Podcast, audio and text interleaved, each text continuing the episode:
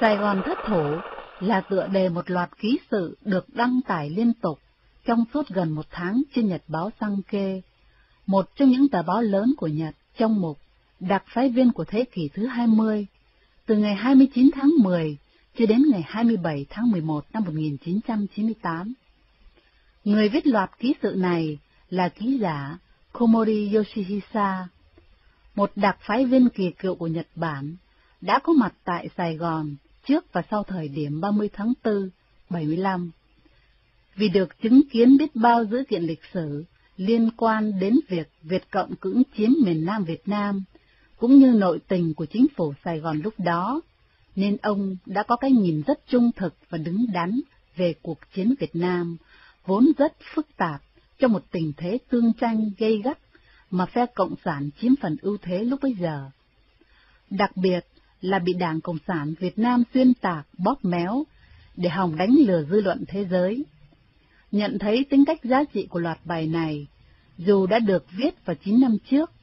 chúng tôi xin được giới thiệu lần lượt loạt ký sự nói trên để quý độc giả có thêm chi tiết nghiên cứu và tham khảo qua phần truyền dịch của Minh Tâm với giọng đọc của Bảo Xuyên. Tài liệu đặc biệt Sài Gòn thất thủ kỳ 1 Komori Yoshihiro, ký giả Nhật báo Sankei. Nếu 500 ngàn trong tổng số 3 triệu dân Sài Gòn cầm súng chiến đấu với một tinh thần quyết tử, thì chắc là quân Cộng sản Bắc Việt phải chuốc lấy những thất bại nặng nề, và Sài Gòn sẽ trở thành một Stalingrad thứ hai. Lúc đó, dư luận thế giới bắt buộc phải quan tâm để đưa đến những cuộc thương thuyết về vấn đề ngưng chiến tại Việt Nam. Ngồi trước mặt tôi và sau lưng là những người lính cận vệ trong bộ quân phục không quân hùng dũng, tướng Nguyễn Cao Kỳ với một giọng chắc nịch và quả quyết đã nói như vậy trong buổi phỏng vấn vào ngày 25 tháng 4 năm 1975 tại nhà thờ Lộc Hưng ở ngoại ô thành phố Sài Gòn. Ông Kỳ vốn là một nhân vật nổi tiếng vì trước đó đã từng giữ những chức vụ quan trọng trong chính quyền miền Nam, như tư lệnh không quân, thủ tướng, phó tổng thống. Ông đã được biết qua báo chí thế giới bằng hình ảnh một người đàn ông có dáng gầy cao vừa phải, dung mạo đẹp trai và nhất là bộ ria đen nhánh. Vợ ông là một phụ nữ xinh đẹp, xuất thân từ giới tiếp viên hàng không. Tuy nhiên, từ năm 1971, trong cuộc tranh đua quyền lực, ông Kỳ đã bại dưới tay ông Nguyễn Văn Thiệu, một nhân vật đã từng sát cánh với ông lúc trước. Vì thế, ông đã bị hất văng ra khỏi chính trường miền Nam. Sau đó, người ta ít thấy ông xuất hiện, và cho đến gần thời điểm nguy ngập, vào mùa xuân năm 1975, ông Kỳ đã lên tiếng chỉ trích những thất sách về mặt quân sự cũng như sự thối nát về mặt chính trị của chính quyền Sài Gòn. Vào ngày 25 tháng 4 năm 1975 nói trên, trong một buổi tập hợp được tổ chức bởi Ủy ban Hành động Cứu nước do Linh Mục Trần Hữu Thanh lãnh đạo, ông Kỳ đã đến tham dự và phát biểu. Khi ông Kỳ dùng xe jeep đến nhà thờ Lộc Hưng, thì nơi đây đã có gần 3.000 giáo dân đã tụ tập sẵn ngoài sân từ bao giờ.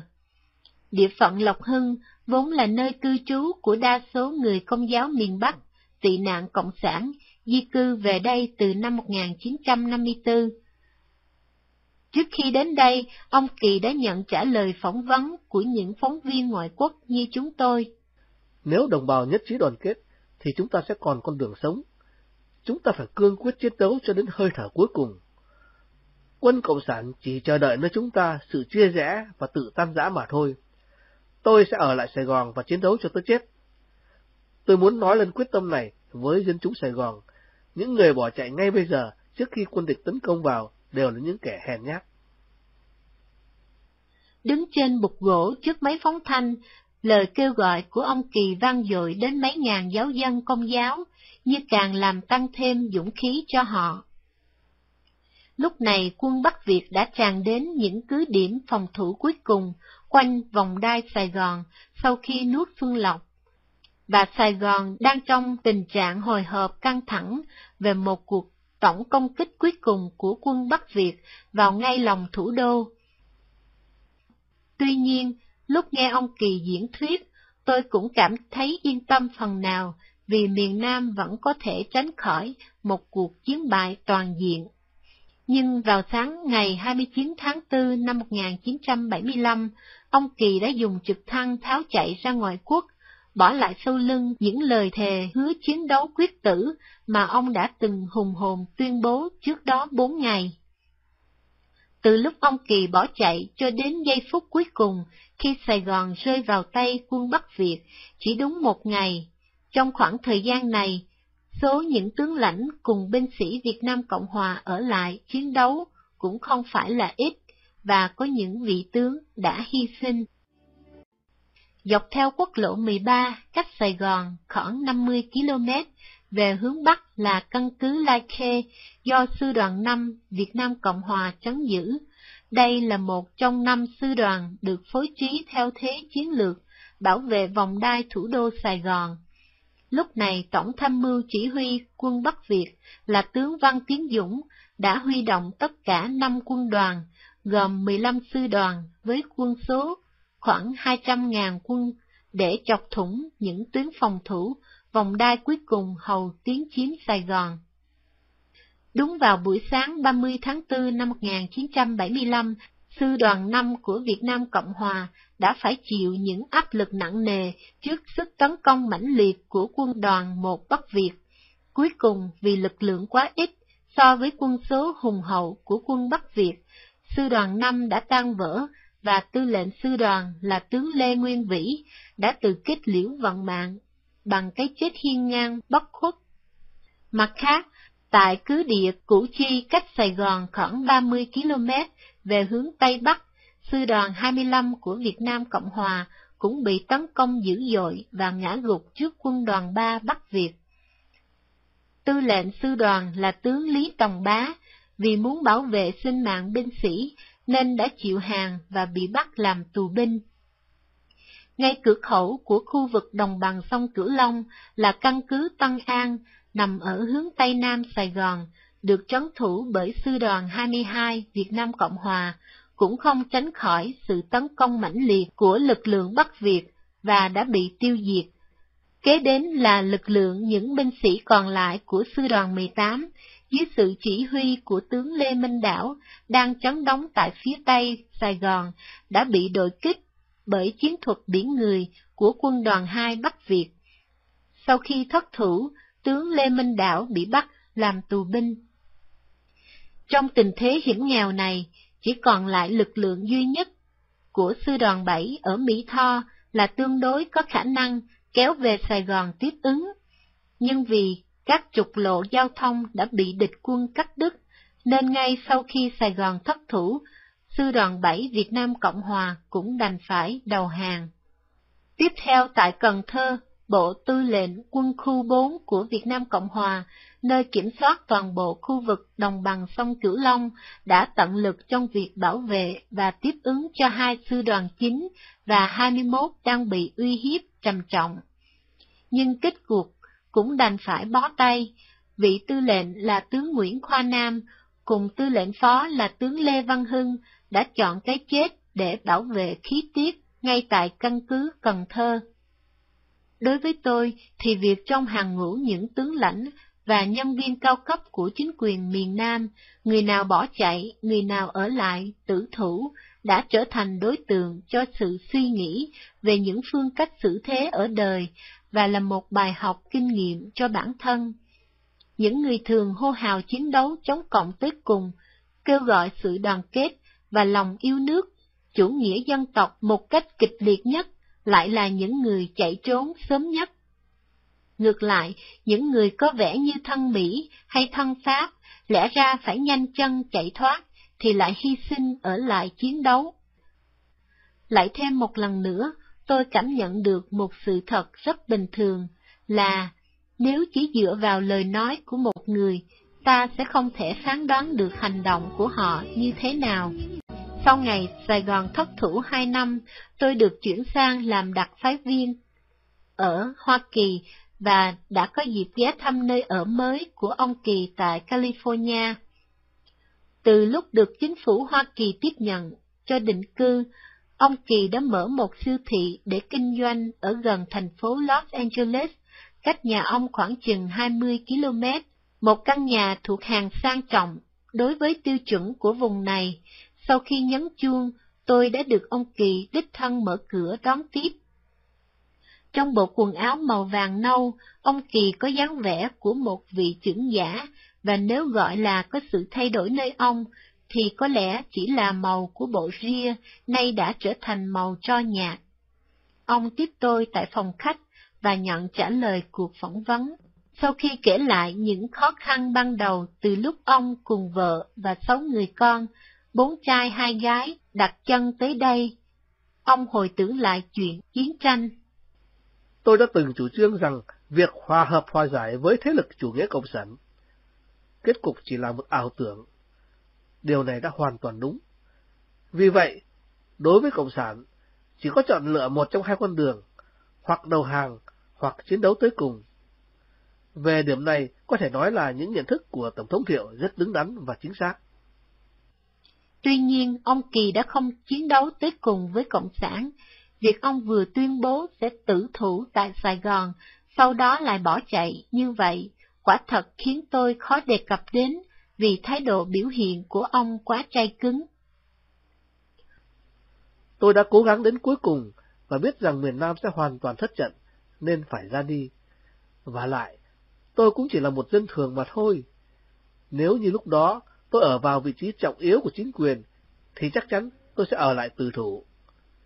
Tuy vậy, đối với những chiến sĩ Việt Nam Cộng Hòa đã chiến đấu đến giờ phút cuối, thì tôi rất kính phục, và không biết phải dùng lời lẽ gì để biểu hiện cho sự kính phục này. Nói tóm lại, những lời lẽ biện minh, giải thích của ông Kỳ, cho dù nghe ở một góc độ nào chăng nữa, quả thật người ta cũng không cảm nhận được một ý nghĩa gì cả. Sài Gòn thất thủ kỳ 2 của ký giả nhật báo Sankei Komori Yoshihisa do Minh Tâm chuyển ngữ, Bảo Xuyên diễn đọc. Xuân Lộc, một chiến thắng ngắn ngủi làm nức lòng dân. Xuân Lộc là một thành phố chính yếu của tỉnh Long Khánh, có vị trí cách thủ đô Sài Gòn khoảng chừng 60 km về hướng Đông Bắc. Ở vào thời điểm cuối cùng của cuộc chiến Việt Nam, thì trận đụng độ nơi này giữa quân đội Bắc Việt và Việt Nam Cộng Hòa được coi như là một trận chiến khốc liệt nhất. Trước khi miền Nam Việt Nam hoàn toàn bị thất thủ, vì đây là một trận chiến duy nhất mang tính cách quy mô toàn diện trong giai đoạn cuối của kế hoạch xâm chiếm miền Nam, mà qua đó quân Bắc Việt đã tận dụng hết toàn bộ lực lượng quân chính quy với những hỏa lực hùng hậu nhất để tấn công triệt để quân đội Việt Nam Cộng Hòa, hầu tạo thế quyết định chiến trường. Nhưng có một điều mỉa mai và đau lòng đối với chính quyền Sài Gòn là, qua trận chiến ác liệt này, mặc dầu sư đoàn 18 bộ binh của Việt Nam Cộng Hòa, dưới sự chỉ huy của Dũng tướng Lê Minh Đảo, đã chiến đấu thật kiên cường và đẩy lui những đợt sóng tấn công ào ạt của địch, hoàn thành sứ mạng bảo vệ Xuân Lộc trong một chiến thắng oanh liệt. Sự chiến thắng này đã đưa tên tuổi vị tướng Lê Minh Đảo trở thành một vị anh hùng trong quân sử Việt Nam Cộng Hòa, nhưng để rồi, chỉ một thời gian ngắn ngủi sau đó, chính quyền Sài Gòn phải sụp đổ tan tành. Thành phố Xuân Lộc có khoảng 100.000 dân cư được bao bọc xung quanh bởi những tiền đồn, điền cao su dày đặc. Trong thành phố, người ta thấy có rất nhiều tiệm buôn nho nhỏ, xen kẽ với những nhà cửa dân chúng, và sự nổi bật của những ngôi nhà thờ, nghiêm trang, cung kính, như đã làm tăng thêm phần thanh nhã, êm đềm, vốn là đặc tính của phong cảnh tại nơi này. Tôi cũng đã có nhiều dịp dùng xe đi ngang thành phố Xuân Lộc mỗi khi phải thực hiện phóng sự tại các tỉnh cao nguyên, trung phần và các thị trấn ở ven biển của miền Trung. Mức độ tấn công của quân Bắc Việt vào Xuân Lộc đã thực sự trở nên ác liệt từ ngày 9 tháng 4 năm 1975, tức là trước khi Sài Gòn bị thất thủ đúng ba tuần lễ. Đầu tiên, để uy hiếp và trấn áp tinh thần của Sư đoàn 18 Bộ binh Quân đội Việt Nam Cộng Hòa, quân Bắc Việt đã dùng loại pháo 130 ly liên tục pháo kích vào những cứ điểm đóng quân của sư đoàn này và hầu hết những địa điểm trong ngoài thành phố Xuân Lộc. Loại pháo 130 ly này có xạ trình xa tới 27 km do Liên Xô và Trung Quốc phối hợp chế tạo và là một trong những vũ khí có sức công phá dữ dội nhất của quân Bắc Việt.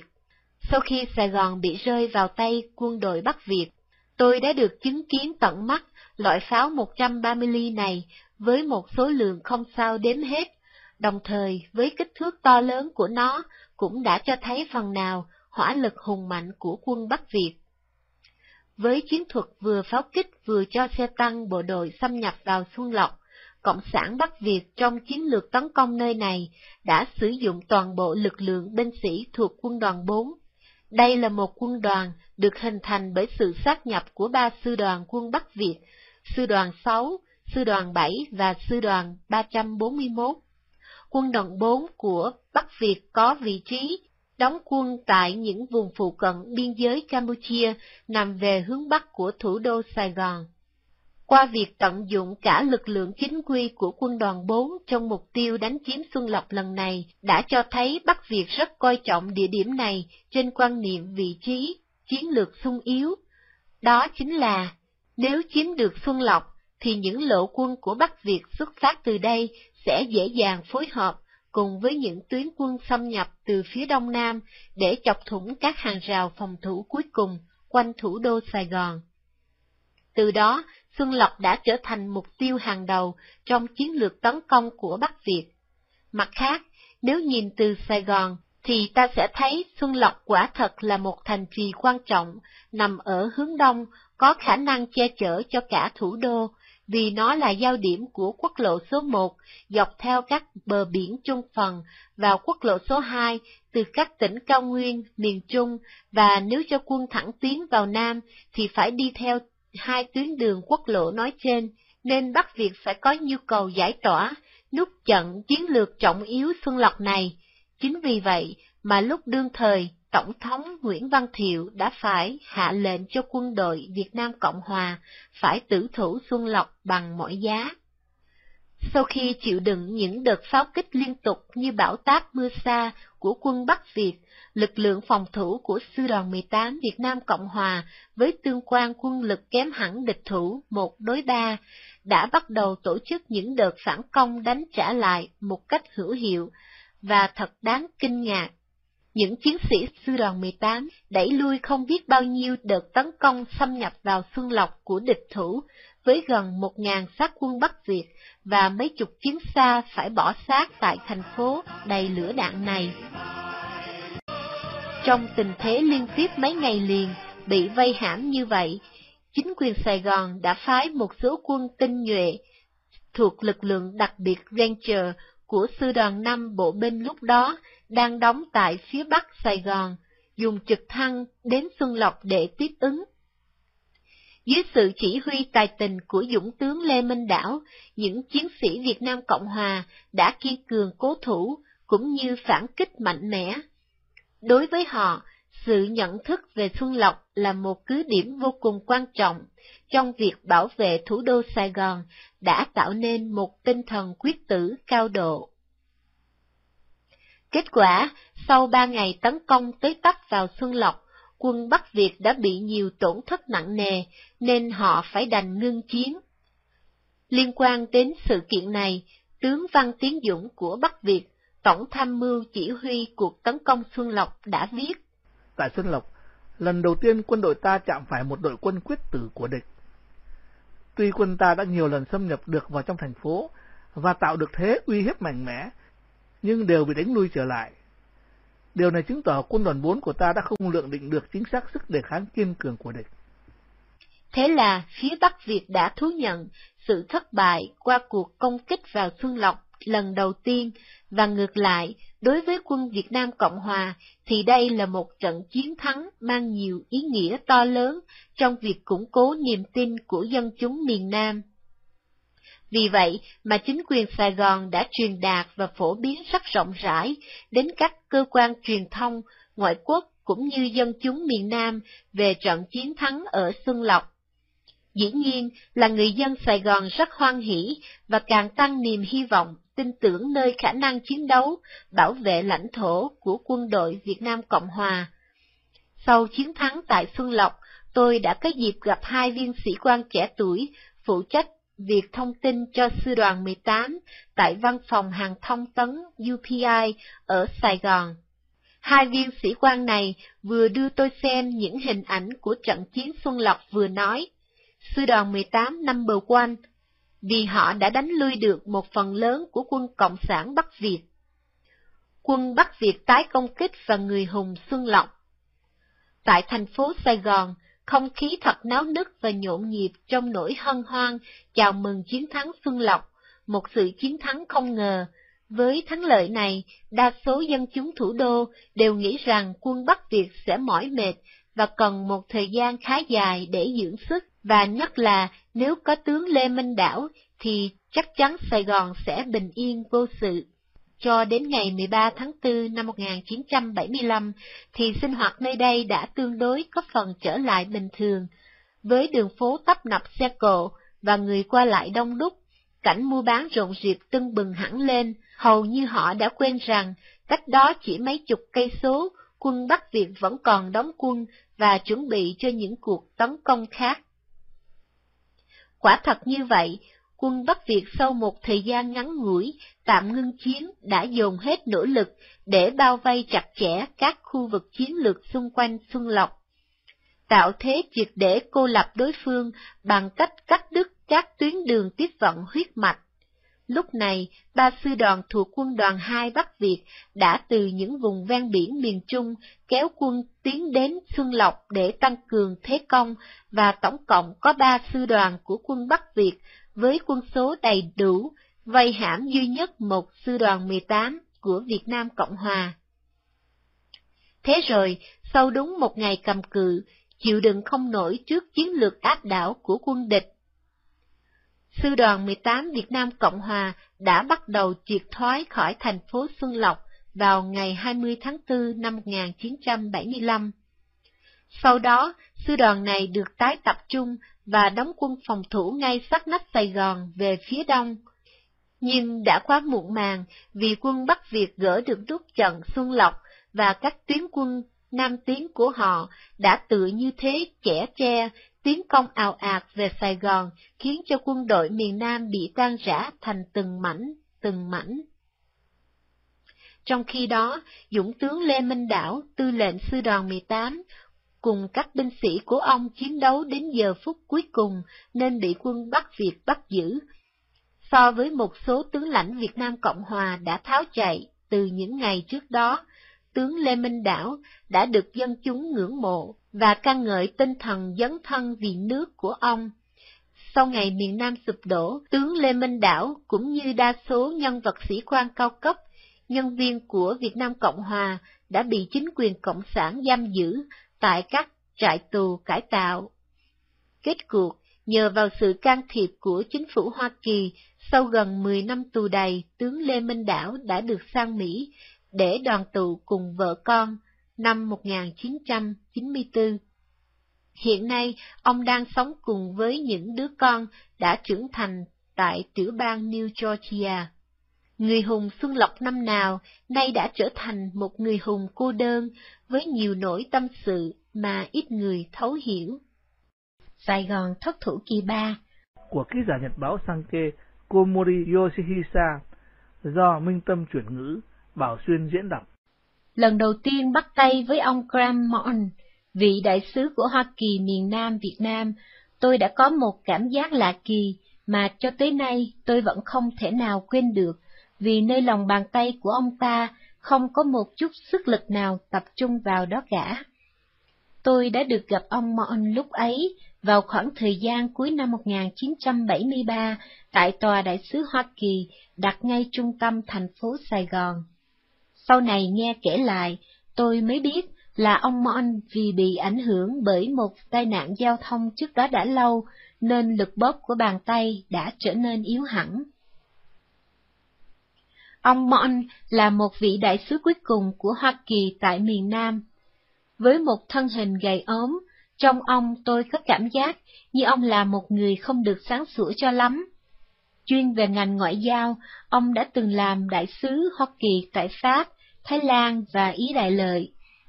Vào tháng 7 năm 1973, ông Mon lúc đó đã 67 tuổi, được bổ nhiệm đến Sài Gòn.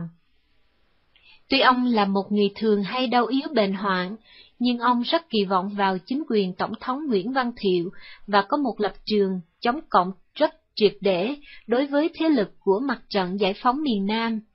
Trong lúc Quốc hội Hoa Kỳ có những do dự trước việc tiếp tục trợ giúp quân sự, kinh tế cho chính quyền Sài Gòn, thì đại sứ Mon cũng là người đã nỗ lực nhiều nhất trong việc yêu cầu Hoa Kỳ nên tái viện trợ cho Việt Nam Cộng Hòa.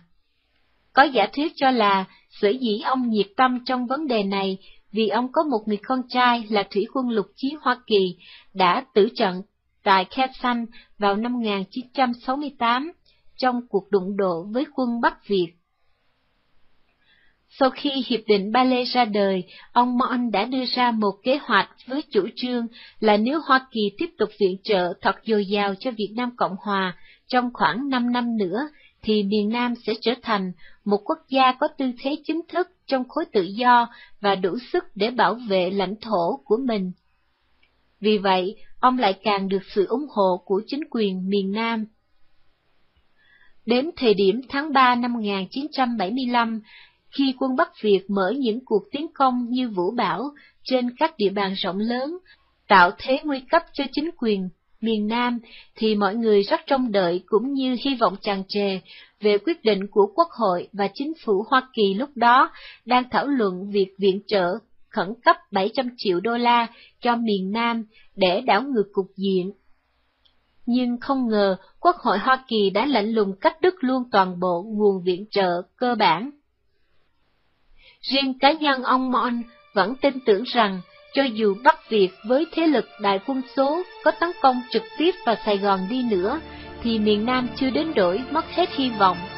Nên ông đã có những nỗ lực vận động các cuộc thương thuyết để giải quyết vấn đề.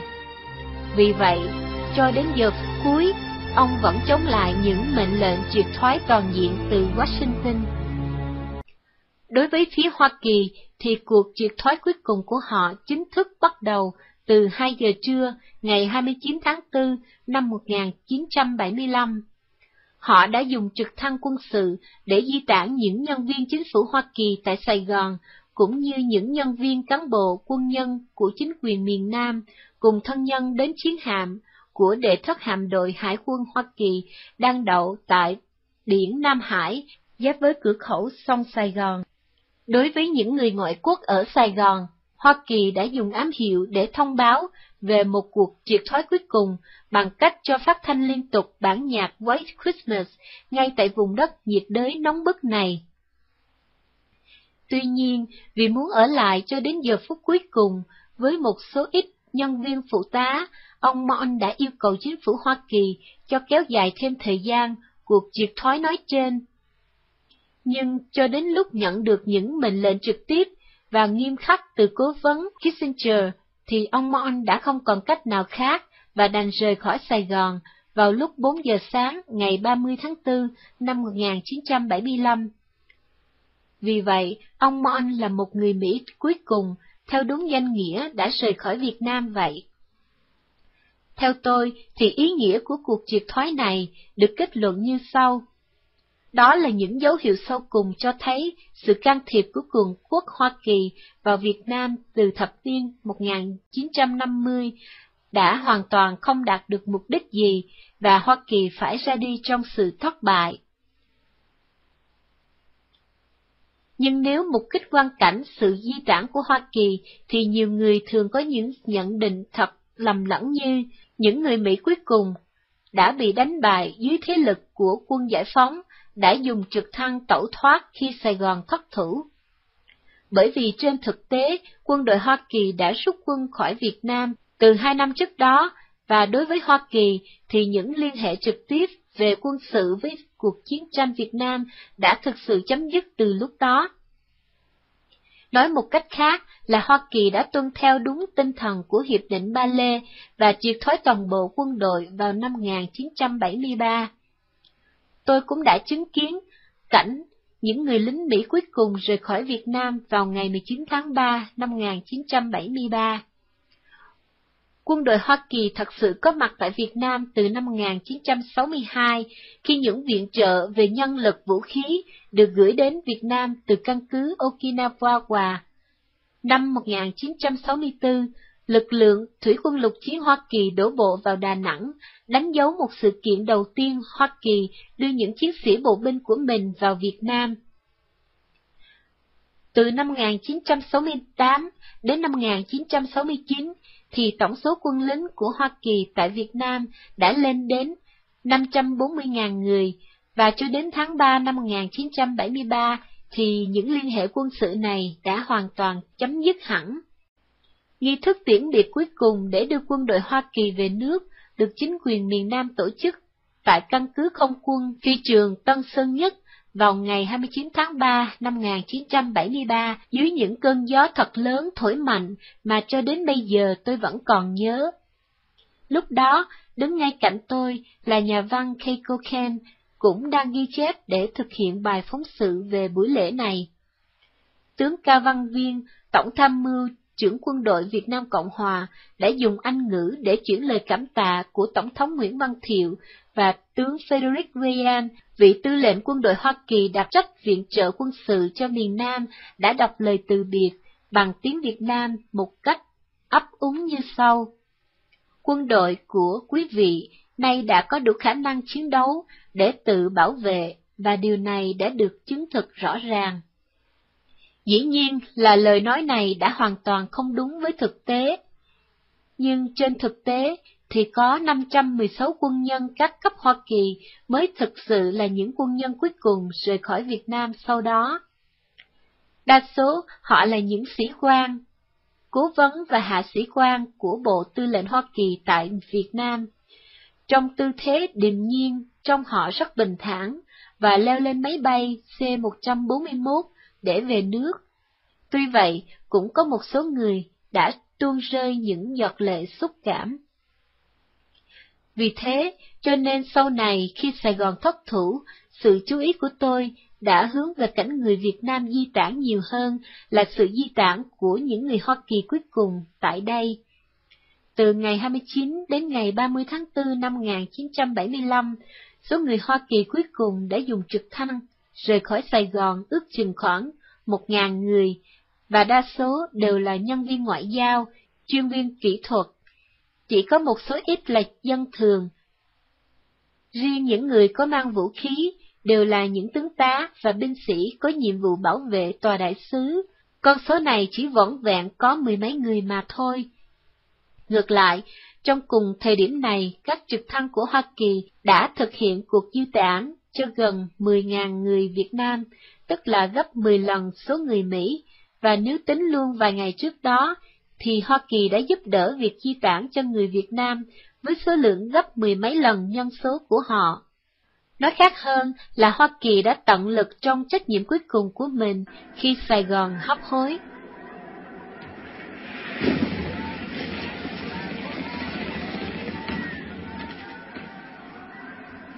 Ngày 29 tháng 4 năm 1975, từ văn phòng làm việc ở một cao ốc, tôi đã nhìn thấy từ xa những cảnh di cản hỗn loạn, ồn ào trên các đường phố Sài Gòn. Trên bầu trời vang dội những âm thanh gây gắt của loại trực thăng EH-1G Cobra đang bay khắp nơi trong thành phố. Nhìn từ cửa sổ, tôi trông thấy trên sân thượng của Trung tâm Văn hóa Pháp có nhiều người Việt Nam, cả nam lẫn nữ, đang đứng xếp hàng nối đuôi nhau như một đám kiến, và từng người một leo lên những chiếc thang của trực thăng của Hoa Kỳ đậu trên nóc tòa đại sứ Hoa Kỳ. Nói chung là ở vào cục diện của cuộc chiến Việt Nam, đều khẳng định xác thực là Hoa Kỳ không phải là một nhân vật chính, và đây chỉ là một sự xung đột giữa một bên phòng thủ là miền Nam và một bên tấn công là Bắc Việt. Sài Gòn thất thủ kỳ 4 Của ký giả Nhật báo Sankei Komori Yoshihisa do Minh Tâm chuyển ngữ qua giọng đọc của Bảo Xuyên. Anh có thể làm chồng của tôi hay không? Cái gì? Không sao đâu, đó chỉ là trên mặt giấy tờ mà thôi. Tôi hứa sẽ không gây phiền phức gì cho anh đâu. Nhìn khuôn mặt quen thuộc của cô gái Việt Nam trước mặt, tôi giật mình khi nghe cô ta ngỏ lời yêu cầu bất ngờ như vậy. Cô ta là nhân viên của một hãng du lịch gần nơi văn phòng làm việc của tôi trong thành phố Sài Gòn này. Tôi và cô ta chỉ quen biết qua những lần gặp gỡ có tính cách xã giao vì chỗ làm việc gần nhau. Và lần này cô ta đích thân đến văn phòng của tôi để nhờ giúp đỡ. Với vẻ mặt khẩn thiết và giọng nói chân thành, nhỏ nhẹ, nên tôi biết cô ta không nói đùa.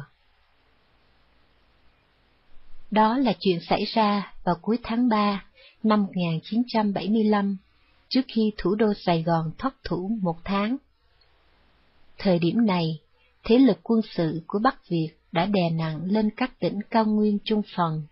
bằng những trận tấn công kịch liệt vào hai thành phố lớn của miền Nam là Huế và Đà Nẵng, khiến Sài Gòn lâm vào tình trạng hoảng hốt lo sợ, đưa đến tâm lý người dân nơi đây càng muốn rời khỏi Việt Nam, đi ra ngoại quốc để lánh nạn chiến tranh. Từ trước đó,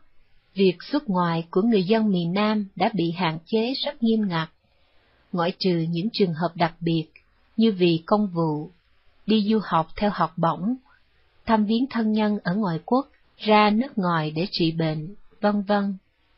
Còn lại những diện khác thì rất là khó khăn.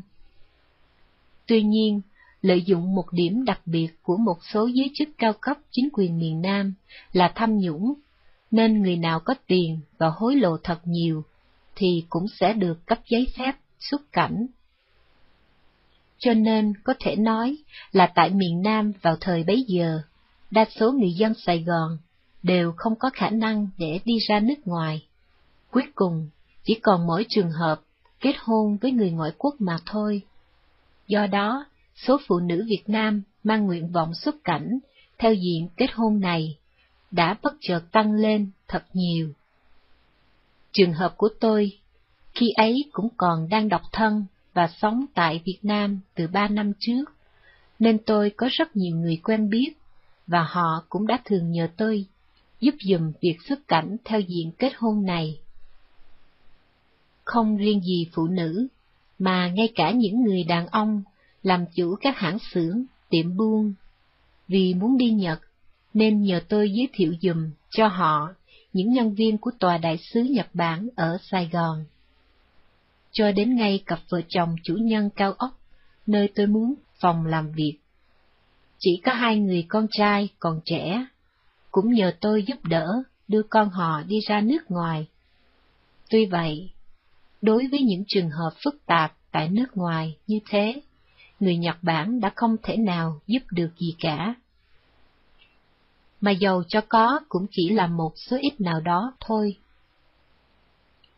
Thật ra thì lúc đó tôi không tán thành chuyện người Việt Nam từ bỏ quê hương của mình một cách đơn giản như vậy. Vì tôi cho rằng, dù tình thế xảy ra thế nào đi nữa, thì chuyện người Việt Nam sống trên đất Việt Nam cũng là một điều đương nhiên, hợp lý. Cho đến khi có một cô gái làm nhân viên ngân hàng quốc gia, là bạn với vị giáo sư dạy tiếng Pháp cho tôi. Đến nhờ vả việc xuất cảnh, thì tôi đã trình bày cho cô ta nghe những điều suy nghĩ như trên, và khuyên cô ta nên ở lại. Nhưng sau khi nghe tôi nói vậy, cô ta bình thường vốn là người đoan trang, nhu mì, lại chợt giận dữ và lớn tiếng nói với tôi. Việc sống dưới chế độ Cộng sản có được hay không là do sự phán đoán và quyết định của tôi. Hôm nay tôi đến đây để nhờ giả anh chứ không phải để tranh luận với anh về vấn đề rời bỏ Việt Nam ra đi là đúng hay sai. Tôi chỉ biết ngậm miệng lại, không dám giải thích tiếp tục nữa. Bắt đầu từ trung tuần tháng 4 năm 1975, chiến cuộc tại Việt Nam càng trở nên sôi động và nguy ngập, nên chính quyền Sài Gòn đã ra lệnh cấm chỉ toàn diện việc xuất cảnh. Cho dù những người có quyền thế và giàu có tới đâu, cũng không thể rời khỏi Việt Nam lúc này. Dĩ nhiên, đây là một quyết định hợp lý, vì trước nguy cơ tồn vong của miền Nam, việc cần thiết nhân lực ở lại để phòng thủ là chuyện cấp bách hơn lúc nào hết. Tuy nhiên, phương sách này được áp dụng vào trong một thời điểm quá muộn màng, và những người dân Sài Gòn đã tìm những cách xuất cảnh bằng những hình thức khác, cho dù đó là bất hợp pháp.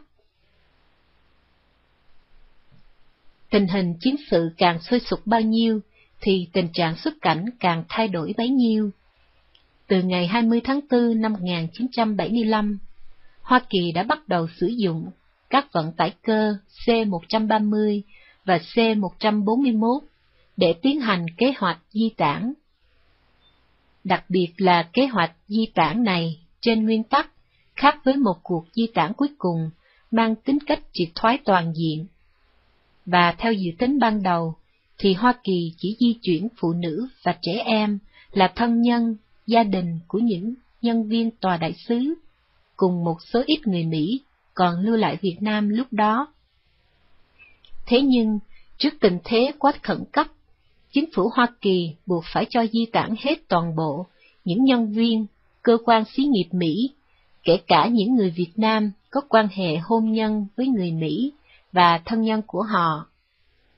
Đồng thời, cũng có một số người trước đây đã hợp tác với quân đội Hoa Kỳ và những người thuộc diện đào thoát từ phía quân Bắc Việt để hợp tác cùng chính quyền miền Nam cũng được Hoa Kỳ cho di tản trong kế hoạch này. Vì Hoa Kỳ phán đoán rằng họ sẽ bị chính quyền mới trả thù sau khi chiếm được miền Nam. Vì lý do này, tình trạng di tản theo các diện được Hoa Kỳ chấp nhận đã trở nên hỗn loạn và lan rộng khắp miền Nam,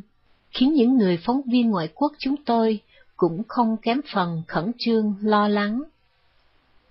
Khi các máy bay của Hoa Kỳ đáp xuống căn cứ không quân tại phi trường Tân Sơn Nhất, người ta đã thấy một đoàn người thật đông đảo,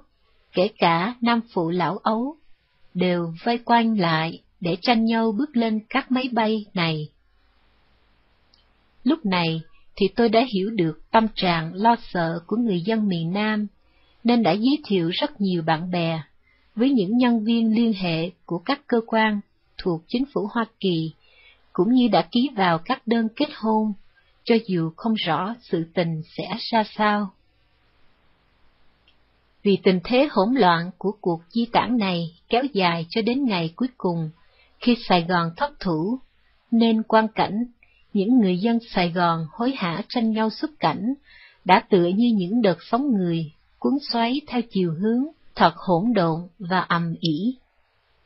Đến ngày 29 tháng 4 năm 1975, thì lệnh giới nghiêm 24 trên 24 được ban hành khiến người dân có phần nào e dè,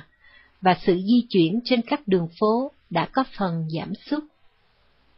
Nhưng ngày hôm sau đó, tức là ngày 30 tháng 4 năm 1975, thì dân chúng thành phố đã hiểu rõ rằng chính quyền Sài Gòn đang từng giây, từng phút bị sụp đổ. Nên đa số đã rời khỏi nhà và tìm cách trốn chạy. Bản thân tôi, vì có giấy phép đặc biệt không giới hạn bởi lệnh giới nghiêm, nên tôi đã dùng xe hơi và chạy khắp thành phố Sài Gòn để quan sát tình hình.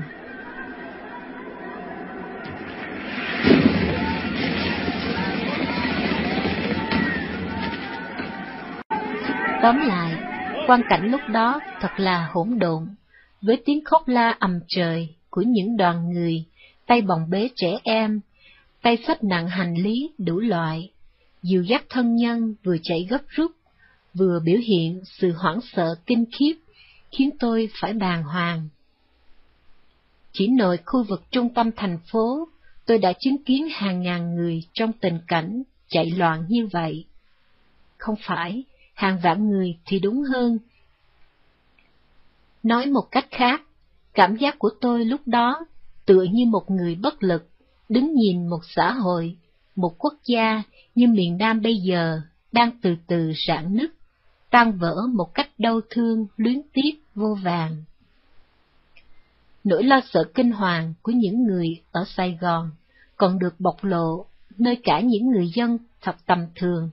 mà từ trước đến nay Họ chẳng hề biết gì gọi là kỳ vọng nơi sự bảo vệ của Hoa Kỳ và quân đội miền Nam. Tất cả đều hốt hoảng bỏ chạy, tán loạn. Đứng trước những tình cảnh này,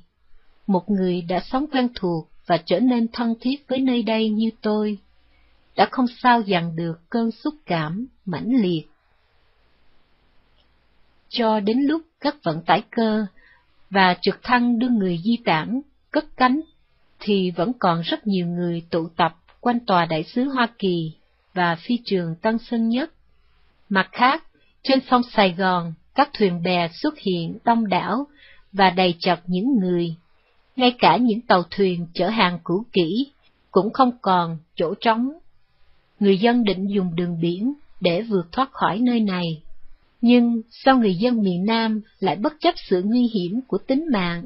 mà rời bỏ quê hương yêu dấu của họ như thế?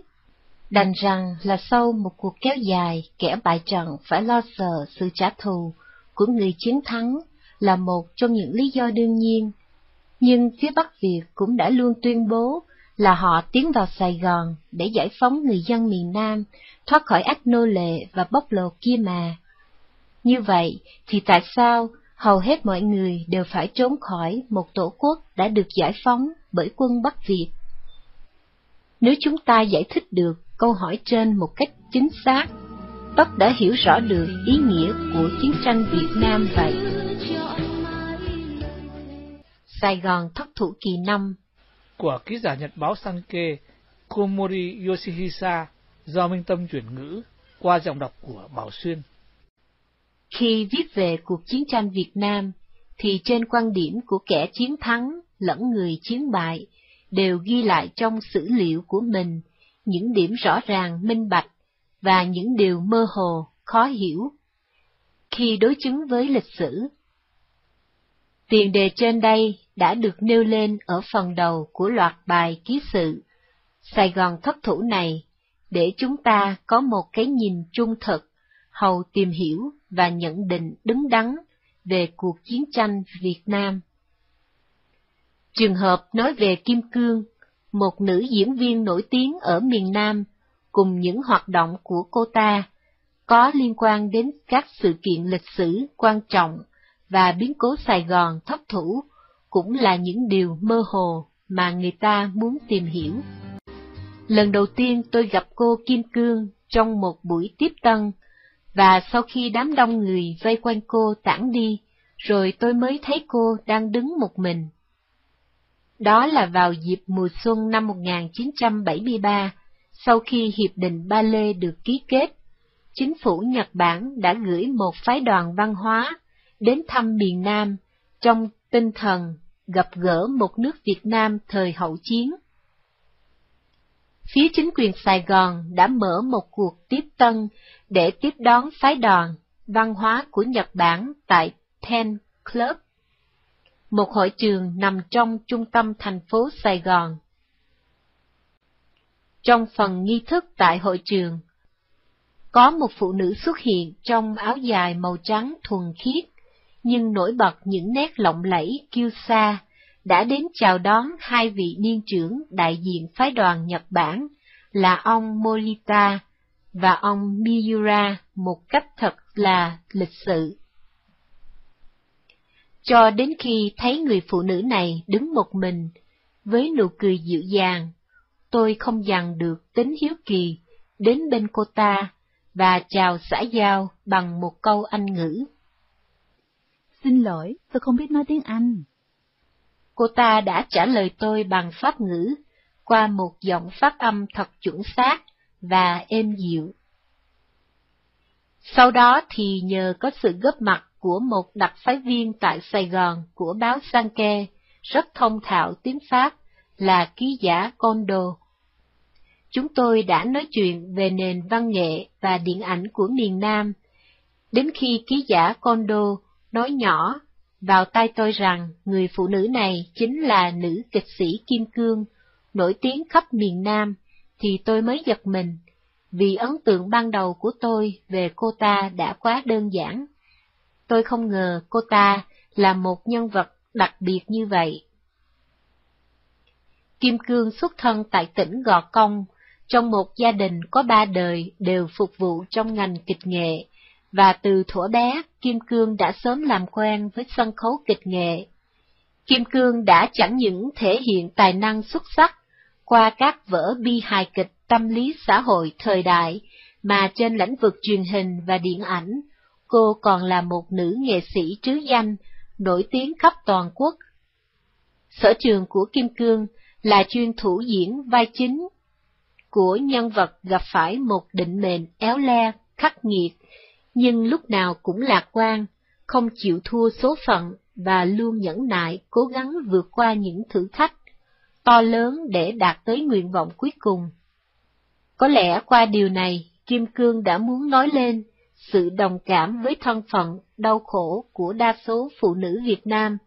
thời bấy giờ trong bối cảnh một quốc gia chịu nhiều bất hạnh bởi chiến loạn kéo dài. Chính vì vậy mà chương trình Thoại kịch Kim Cương xuất hiện đều đặn trên đài truyền hình Sài Gòn thời đó đã thu hút được rất nhiều sự ái mộ của khán giả. Tuy vậy, đằng sau hậu trường sân khấu, Kim Cương lại có một đời tư sinh hoạt, rất cô đơn trong hoàn cảnh độc thân chưa lập gia đình. Tôi đã đến nhà cô xin phỏng vấn và thực hiện một bài ký sự về nền kịch nghệ, cũng như điện ảnh của miền Nam thời đó. Kim Cương đã mời tôi dùng cơm tối, và trong lúc nói chuyện, cô ta đã cố gắng chịu đựng những câu phát âm bập bẹ bằng tiếng Việt và tiếng Pháp của tôi. Đồng thời cô cũng chỉ cho tôi biết rất nhiều về phong tục tập quán của người miền Nam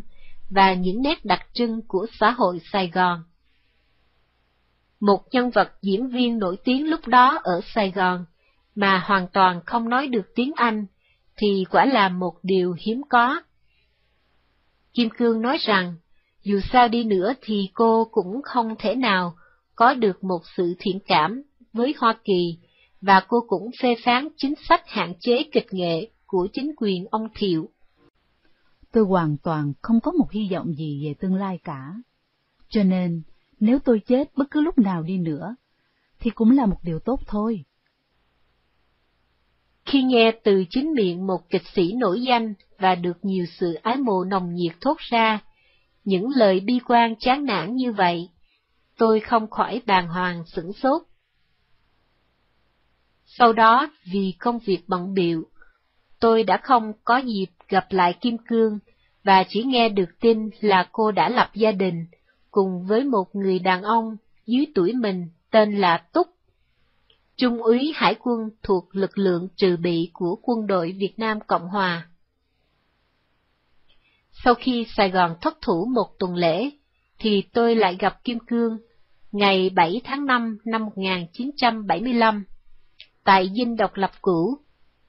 Trong một buổi tập hợp để chào mừng chiến thắng của phe cách mạng, lúc này thì hầu hết những nghệ sĩ, tài tử nổi tiếng của miền Nam đã ra đi ngoại quốc, nên sự hiện diện của Kim Cương trở thành một khuôn mặt nổi, gây nhiều chú ý cho các ký giả ngoại quốc như chúng tôi. Kim Cương xuất hiện trong chiếc áo dài màu xanh đậm, và qua những tia nắng gắt chiếu rọi từ phía ngoài sân, tôi đã nhìn thấy những vết nhăn ẩn hiện nơi khóe mắt, trên khuôn mặt của cô. Nhìn thấy tôi, Kim Cương nở một nụ cười hiền hòa. Và phía trên chỗ cô ta đang đứng là một tấm băng rôn, có ghi hàng chữ. Hội Liên hiệp những nhà văn nghệ yêu nước sau đó tôi cũng có gặp hai vợ chồng Kim Cương một vài lần, và cô thường tỏ lời hoan nghênh sự chiến thắng của chính quyền mới, nên tôi không hiểu là cô có thực tâm khi nói như vậy không. Tuy nhiên, trong khoảng thời gian này, Kim Cương rất được chính quyền mới trọng dụng, qua việc cô được tuyển chọn là thành viên của Ủy ban quân quản thành phố Sài Gòn trước đó, và Ủy ban Nhân dân Cách mạng thành phố sau này. Từ đó những lời đồn về Kim Cương là một người cán bộ cộng sản nằm vùng, trên thực tế đã mang cấp bậc trung tá của lực lượng quân đội nhân dân, ngày càng lan rộng. Khoảng một thời gian ngắn tiếp đó, tình cờ vào một buổi sáng nọ trên đường phố, tôi cũng gặp lại Kim Cương. Cô ta liền bảo rằng, thật là đúng lúc và mời tôi dùng điểm tâm tại một quán ăn nhỏ nằm ngay sát chợ Bến Thành. Chồng tôi đã bị bắt đi học tập cải tạo. Tôi không biết phải làm sao bây giờ. Thì ra chính quyền mới đã bắt đầu một cuộc cải tạo tư tưởng bằng cách giam giữ các cựu quân nhân, viên chức của chính quyền miền Nam tại những trại tập trung ở vùng rừng núi. Nếu cô là một người chiến sĩ của phe cách mạng, thì chồng cô lẽ ra cũng phải được hưởng những ưu đãi khác biệt chứ. Tôi đã hỏi Kim Cương như vậy, nhưng cô ta phủ nhận và cho biết đó là những chuyện bịa đặt, hoàn toàn vô căn cứ, và biểu hiện của cô lúc này đã trở nên buồn bã u sầu, cộng thêm những nét dè dặt có vẻ như lo sợ. Kim Cương cũng hỏi ngược lại tôi. Thế thì anh nghĩ gì về việc chính quyền mới tại sao lại phải ưu đãi tôi? Nhưng quả thật sau đó, Kim Cương với tư cách là một kịch sĩ đã rất được chính quyền Cộng sản Việt Nam trọng dụng. Vì trong khi tất cả những đoàn kịch được thành lập từ trước của miền Nam đều bị cấm hoạt động, thì chỉ mỗi đoàn kịch Kim Cương là được nhìn nhận và cho phép lưu diễn. Vào tháng 8 năm 1975, lần đầu tiên sau khi Sài Gòn thất thủ, đoàn kịch Kim Cương đã tái xuất hiện trước công chúng tại nhà hát lớn thành phố, quốc hội cũ. Qua vở tuồng được coi là kiệt tác chủ lực của đoàn kịch này, Lá Sầu Riêng.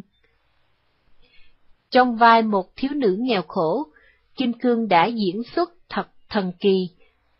bằng những giọng nói ngọt ngào chất phát, đặc sắc của người miền Nam, cùng với những điệu bộ diễn đạt các khía cạnh tâm lý buồn, vui, hờn, giận, cảm, thương, một cách thật xuất sắc, nên khiến khán giả đều phải khóc cười, theo từng pha diễn xuất của cô. Thời gian thấm thoát trôi qua, đúng 23 năm sau, tại Sài Gòn, nay được đổi tên, gọi là thành phố Hồ Chí Minh, tôi đã tái ngộ cùng Kim Cương vào tháng 9 năm 1998. Trải bao ngày tháng nhưng dáng vẻ bên ngoài của Kim Cương vẫn không có gì là thay đổi cho mấy, khiến tôi càng ngạc nhiên, sửng sốt. Hiện nay Kim Cương vẫn còn, đang quản lý một đoàn kịch với nhân số tới 70 người. Nhưng cô cho biết rằng khán giả ngày nay đã không còn yêu chuộng bộ môn kịch nghệ như xưa nữa. Kim Cương đã ly hôn, người con trai của cô và ông Túc cũng đã trưởng thành và đang du học tại Canada. Cô còn cho biết rằng người con này lúc nhỏ đã từng bị bắt cóc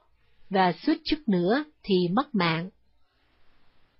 Tuy vậy, Kim Cương vẫn nhấn mạnh là nước Việt Nam hiện đang có những bước tiến căn bản vững chắc. Mặt khác, cô cũng đã đặt một câu hỏi tế nhị với tôi. Trong thời điểm ngay trước lúc chiến tranh kết thúc, bản thân tôi đã không biết phải xử trí như thế nào mới gọi là đúng. Nếu như lúc đó, tôi hỏi anh câu này, anh sẽ trả lời ra sao? Lần này thì đến lượt tôi cũng không thể nào hiểu rõ được sự chọn lựa về tương lai của Kim Cương ở trước và sau khi Sài Gòn thất thủ. Thật sự cô ta đã nghĩ những gì? Sài Gòn thất thủ kỳ xấu. Của ký giả nhật báo Sanke Komori Yoshihisa do Minh Tâm chuyển ngữ qua giọng đọc của Bảo Xuyên. Hư cấu về mặt trận giải phóng miền Nam Tại lãnh thổ miền Nam Việt Nam, thế lực chống lại chính quyền Sài Gòn và lực lượng của quân đội Hoa Kỳ là thế lực nào? Những người đã dùng hình thức quân sự để tấn công quân đội và chính phủ miền Nam là ai? Đó là những câu hỏi trực tiếp liên quan đến bản chất của cuộc chiến tranh Việt Nam, mà khi đặt vấn đề này, chúng ta phải nhận thức cho rõ ràng. Đối với một đặc phái viên của báo Mainichi ở Sài Gòn lúc đó như tôi, thì sau khi đặt chân đến đây, đó là những vấn đề trọng yếu hàng đầu mà tôi thường suy nghĩ tìm hiểu. Những người đấu tranh ở miền Nam tự xưng là lực lượng mặt trận giải phóng, và thế lực này đã chủ trương là chính phủ miền Nam vốn chỉ là sản phẩm của thực dân Pháp trước đó, và sau này trở thành chính quyền bù nhìn của chủ nghĩa đế quốc Mỹ để được nhận viện trợ. Vì vậy họ đã tuyên bố chống lại với chính phủ miền Nam trong mục đích đánh đuổi ngoại bang, giải phóng dân tộc khỏi ách nô lệ, để giành lại độc lập quốc gia. Vào năm 1960, thế lực này đã chính thức kết thành một tổ chức gọi là Mặt trận Giải phóng miền Nam. Với tôi, thì đây chỉ là một tổ chức đấu tranh, là vì tự do độc lập của dân tộc, chứ không đặt dưới những tư tưởng của một chủ nghĩa hay ý thức hệ nào khác. So với phía Bắc Việt, thì họ là một tổ chức riêng biệt của những người dân thuần túy là miền Nam. Đương thời, mặt trận giải phóng miền Nam đã sử dụng các hình thức quân sự để chiến đấu với chính quyền ông Ngô Đình Diệm, và mặt khác, họ còn tổ chức không biết bao là hành vi khủng bố để tạo áp lực chính trị khiến cho chính quyền lúc đó cũng có phản ứng lung lay dao động. Tuy nhiên, ông Diệm với sự viện trợ của Hoa Kỳ từ trước đó đã thành công củng cố thế lực và tăng cường lực lượng quân đội, nên chính phủ miền Nam đã tương đối tạo được thế lực vững chắc. Năm 1969, Mặt trận Giải phóng miền Nam tuyên bố thành lập chính phủ cách mạng lâm thời miền Nam Việt Nam để khuếch trương thế lực chính trị và tạo thế hiện diện song hành cùng chính phủ Việt Nam Cộng Hòa. Dĩ nhiên là họ cũng vẫn tuyên bố là không hề dính líu với phía Bắc Việt, cũng như tại miền Nam, không hề có sự hiện diện chiến đấu của quân đội Bắc Việt. Những điều tuyên bố trên đây quả là một hư cấu vĩ đại hay nói khác hơn là một sự ngụy tạo lịch sử to lớn do phía Bắc Việt dựng nên. Vì trong lịch sử hơn 30 năm của cuộc chiến tranh Việt Nam, từ đầu chí cuối, đều là do quân đội Bắc Việt, dưới sự lãnh đạo của Đảng Cộng sản Việt Nam. Đạo quân này đã giữ một vai trò chính yếu trong tất cả những cuộc tấn công về quân sự lẫn chính trị để chống lại miền Nam Việt Nam. Ngoài ra, lòng trong cuộc chiến đấu với mục đích vì độc lập tự do của dân tộc mà họ nêu ra, quân Bắc Việt còn được trang bị bởi những ý thức hệ của chủ nghĩa Mark Lenin, một cách cuồng tín nhằm thực hiện một cuộc cách mạng theo khuynh hướng chủ nghĩa cộng sản. Ngay chính đảng Cộng sản Việt Nam sau khi chiếm được miền Nam cũng đã bộc lộ một cách trắng trợn đến mức làm cho mọi người phải kinh ngạc về cái gọi là cuộc đấu tranh giải phóng dân tộc của mặt trận giải phóng miền Nam là thuần túy dân tộc không bị áp đặt dưới một ý thức hệ chính trị nào. Chỉ là một bức bình phong ngụy tạo bằng cách khai tử lập tức, tổ chức mặt trận giải phóng miền Nam.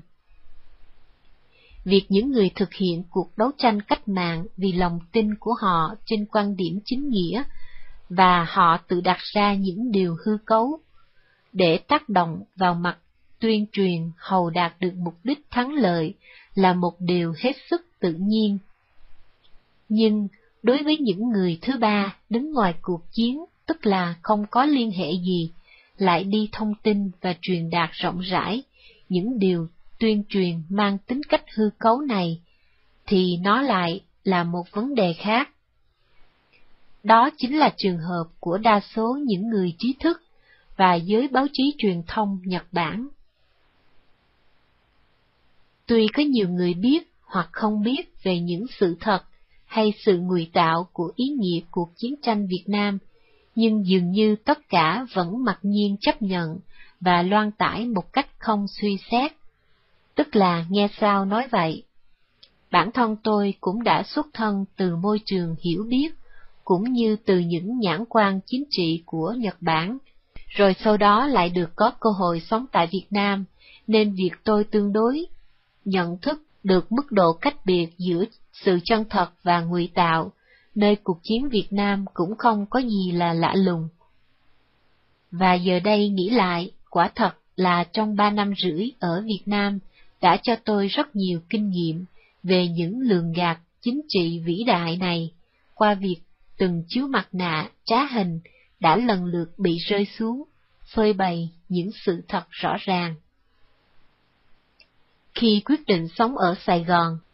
tôi đã cố gắng nhớ tiếng Việt và tiếp xúc với thật nhiều người bản xứ. Đầu tiên tôi đã hiểu rằng, việc người dân ở đây gọi những thế lực chống lại chính phủ miền Nam bằng danh từ Cộng sản, vốn là chuyện thông thường, và ai cũng đều biết rằng thế lực của Cộng sản ở miền Nam với phía Bắc Việt thật ra chỉ là một, cho nên sự nhận thức này của họ được suy diễn rộng ra như vậy cũng là mang tính cách đương nhiên, và ở Sài Gòn cũng có nhiều người gọi lực lượng Cộng sản là lực lượng cách mạng. Tuy nhiên đa số trong giới truyền thông Nhật Bản lại thường sử dụng từ ngữ lực lượng giải phóng để ám chỉ về những thành phần chống lại chính quyền miền Nam, tức là lực lượng Cộng sản. Mặc dù tổ chức Mặt trận Giải phóng miền Nam Việt Nam được gọi tắt là Mặt trận Giải phóng, nhưng ta không thể nào gắn ghép từ ngữ giải phóng vào những cụm từ như quân giải phóng, phe giải phóng, lực lượng giải phóng, để gọi tên các thế lực chống đối miền Nam một cách tùy tiện và chủ quan như vậy được. Ngay cả giới truyền thông quốc tế như các hãng thông tấn, EP, UPI, AFP, vân vân, họ cũng chỉ dùng các từ như quân Bắc Việt, phía Cộng sản, Việt Cộng hoặc lực lượng cách mạng mà thôi. Theo sự hiểu biết giới hạn của tôi, thì họ đã không bao giờ dùng các từ ngữ quân giải phóng, phe giải phóng, lực lượng giải phóng, để nói về mặt trận giải phóng hoặc quân đội Bắc Việt cả. Do đó, danh xưng mặt trận giải phóng chỉ là một trường hợp đặc biệt. Vì ý nghĩa của ngôn từ giải phóng đã mang theo một tác động tâm lý về mặt tuyên truyền rất hiệu quả, cởi mở sự trói buộc để trở thành tự do. Tức là tự thân của từ ngữ này đã vô hình chung mang một giá trị ý nghĩa rất chủ quan. Trong một cuộc đấu tranh, nếu ta gọi một bên là phe giải phóng, thì tất nhiên ta đã coi bên kia là phe trói buộc, đàn áp tự do, và chẳng khác nào ta đã nhận định một cách chủ quan để phân chia ra hai bên, một bên thiện, một bên ác, trong khi ta lại chưa rõ hư thực thế nào. Và nếu như vậy thì đặt trường hợp ở bán đảo Triều Tiên xảy ra một cuộc chiến do phía Bắc Hàn thực hiện, Việt Nam tiến để đánh lại với quân đội Hoa Kỳ và Đại Hàn, thì lúc đó giới truyền thông Nhật Bản cũng gọi quân Bắc Hàn là quân giải phóng hoặc lực lượng giải phóng hay sao? Vì từ trước tới nay, Bắc Hàn luôn đề xướng một cuộc giải phóng để đánh đổ chính quyền Đại Hàn và chủ nghĩa đế quốc Hoa Kỳ. Rõ ràng là khi Bắc Hàn đưa ra chủ trương giải phóng như vậy, ta đã nhìn thấy được tính phi hiện thực, nơi lập trường cực đoan của họ. Vì khách quan mà nhìn nhận, thì Bắc Hàn mới chính là nơi cần được giải phóng. Ngược lại, đứng trên lập trường dư luận quốc tế, Nhật Bản là một quốc gia đồng minh của Hoa Kỳ lẫn Đại Hàn, thì nếu trường hợp Đại Hàn bị bại dưới tay Bắc Hàn, thì giới truyền thông có thấy được sự kỳ dị của sự giải phóng này không? Và lúc đó nên gọi là sự kiện gì đây? Nói tóm lại, là việc những lực lượng đấu tranh tự xưng mình là lực lượng giải phóng, lực lượng cách mạng chỉ phản ảnh một sự phán đoán chủ quan về cách nhìn nơi cuộc chiến đấu mà họ cho là có chính nghĩa cũng như nếu nhìn ngược lại từ phe đối lập, thì phe giải phóng hoặc phe cách mạng cũng chỉ là những thành phần phản loạn mà thôi. Cho nên khi người thứ ba đứng ngoài cuộc chiến, gọi một bên là lực lượng giải phóng, thì chỉ cho thấy một sự phán đoán không trung thực và thiên kiến. Đặc biệt là trong thời gian chiến tranh tại Việt Nam, tất cả các báo chí toàn quốc Nhật Bản đều lấy tin tức liên quan từ hãng thông tấn Kyodo một cách thật cực đoan. Mà hãng Kyodo cũng chỉ là dịch lại các ký sự của những hãng thông tấn ngoại quốc như AP, UPI, AFP một cách sai lạc về từ ngữ. Vì trong khi nguyên văn tiếng Anh là quân Bắc Việt, quân Cộng sản, thì ban dịch thuật của Kyoto lại chuyển dịch thành quân giải phóng, lực lượng giải phóng, khiến dư luận Nhật Bản, vốn đã mù mờ về cuộc chiến tranh Việt Nam, càng trở nên lệch lạc thêm nhiều hơn nữa. Nếu thật sự họ có ý đồ bẻ cong ngoài bút, dịch thuật như vậy, thì họ đã trở thành những nhà báo thiên kiến quá đáng, không làm tròn chức năng của người ký giả trong lĩnh vực truyền thông quốc tế. Sài Gòn thấp thủ kỳ 7 Của ký giả nhật báo Sankei Komori Yoshihisa do Minh Tâm chuyển ngữ qua giọng đọc của Bảo Xuyên. Hiệp định Ba Lê Hiệp định Ba Lê là một bản văn quy định về việc đình chiến và những thủ tục tất yếu để tiến hành việc hòa giải dân tộc giữa hai miền Nam Bắc Việt Nam. Đây cũng là một bản văn làm xôn xao dư luận quốc tế về một giải pháp chấm dứt cuộc chiến tranh tại Việt Nam. Ngoài đường phố lúc đó, xe cộ người ta bắt đầu di chuyển nhộn nhịp, và đa số người dân nơi đây đều tỏ vẻ nhẹ nhõm, như trút đi những gánh lo âu mang nặng bấy lâu nay. Riêng tôi cũng cảm thấy thoải mái, thanh thản, vì nghĩ rằng từ nay chiến tranh đã thực sự chấm dứt, và hòa bình sẽ được tái lập trên mảnh đất Việt Nam đầy đau thương này. Đó là ngày 28 tháng 1 năm 1973. Nhưng sự đình chiến chính thức theo như quy định của Hiệp định Ba Lê đã không được thực hiện đứng đắn, dù chỉ trong một ngày. Chỉ có một điều duy nhất được nghiêm chỉnh thực hiện theo hiệp định này là quân đội Hoa Kỳ đã triệt thoái toàn diện khỏi Việt Nam mà thôi. Trong khi đó, thì cuộc chiến huynh đệ tương tàn của hai miền Nam Bắc vẫn cứ tiếp diễn cho đến hai năm sau đó, quân Bắc Việt đã vi phạm trắng trợn Hiệp định Ba Lê, xâm chiếm miền Nam bằng các hành động quân sự. Kết quả là họ đã tiêu diệt chính quyền miền Nam. Vì vậy, nếu trở lại thời điểm ngày 28 tháng 1 năm 1973 nói trên, thì những hồi chuông vang lên hôm đó chẳng khác nào là hồi chuông điếu tang, báo hiệu cho sự sụp đổ của miền Nam. Từ cuối tháng 3 năm 1972 trước đó, qua chiến dịch tổng tấn công của Bắc Việt, thì ba thành phố Con Tum, An Lộc, Quảng Trị đã trở thành những chiến địa ác liệt nổi tiếng, làm chấn động cả thế giới Tuy thoạt đầu quân Bắc Việt đã chiếm cứ được Quảng Trị và một số nơi khác,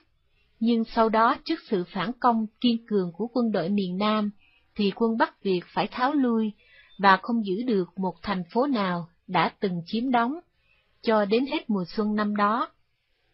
Trong suốt thời gian này, quân đội Hoa Kỳ đã trợ giúp cho miền Nam bằng những cuộc oanh tạc và pháo kích vào cứ địa của quân Bắc Việt ở miền Bắc do các oanh tạc cơ xuất phát từ những hạm đội ngoài khơi. Lúc này, tôi cũng bám sát từng chiến trường để thực hiện những bài ký sự nóng bỏng dưới những làn đạn pháo đầy trời. Tại chiến trường Quảng Trị, tôi đã nhặt được một tập nhật ký của một bộ đội quân Bắc Việt, tử trận, tên Nguyễn Đình Tạo, trong đó có ghi lại rằng,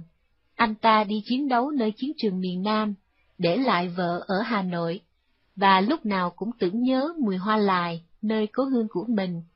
Vì lý tưởng dân tộc, anh ta quyết chiến đấu, dầu phải hy sinh tính mạng. Khi tôi được người phiên dịch đọc lại cho nghe những điều này, thì lần đầu tiên tôi có cảm giác về tính chất của cuộc chiến này là nếu hai bên chịu ngồi lại nói chuyện với nhau thì sẽ hiểu rõ nhau hơn, và tại sao họ không làm như vậy. Nhưng sau đó, thì tình hình sôi động của chiến trường đã tạm thời lắng động. Tại Sài Gòn, những tin đồn về một cuộc đàm phán đình chiến và quân đội Hoa Kỳ triệt thoái toàn diện khỏi Việt Nam đã bắt đầu lan rộng. Tháng 7 năm 1972, cố vấn Tổng thống Hoa Kỳ là ông Kissinger đã tổ chức những cuộc đàm phán bí mật cùng với Lê Đức Thọ, Ủy viên Bộ Chính trị Trung ương Đảng Lao động Việt Nam nay là đảng Cộng sản. Những cuộc đi đêm này ngày càng được kéo dài với nội dung đàm phán hoàn toàn được giữ kín trong vòng bí mật, và cứ mỗi lần đàm phán xong là chính bản thân ông Kissinger hoặc ông phụ tá Alexander Hay lại bay đến Sài Gòn để hội đàm cùng ông Thiệu, trên tư cách là một vị đặc sứ.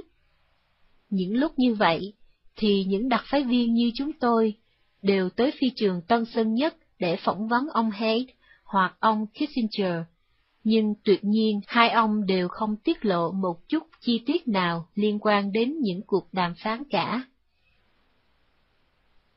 Công việc chính của những người làm nghề phóng viên chiến trường như chúng tôi chỉ là ghi lại những điều tai nghe mắt thấy dưới những vòm trời lửa đạn, cho nên đối với những tin tức liên quan về các nhà ngoại giao, chính trị gia và các cuộc tiếp xúc qua lại giữa họ, thì công việc của chúng tôi đã trở thành những người đi lượn lặt, từng mảnh vụn tin tức để chấp nối thành những suy luận vá víu. Lúc này, coi như việc Hoa Kỳ muốn rút khỏi Việt Nam một cách toàn diện, đã hầu như được minh bạch hóa. Đồng thời, Hoa Kỳ muốn giữ tư thế là vẫn viện trợ quân sự và kinh tế cho miền Nam, nhưng đối với cuộc chiến đấu với miền Bắc, thì sẽ giao lại cho người Việt Nam, trên tinh thần rút lui trong danh dự, và không bỏ rơi đồng minh.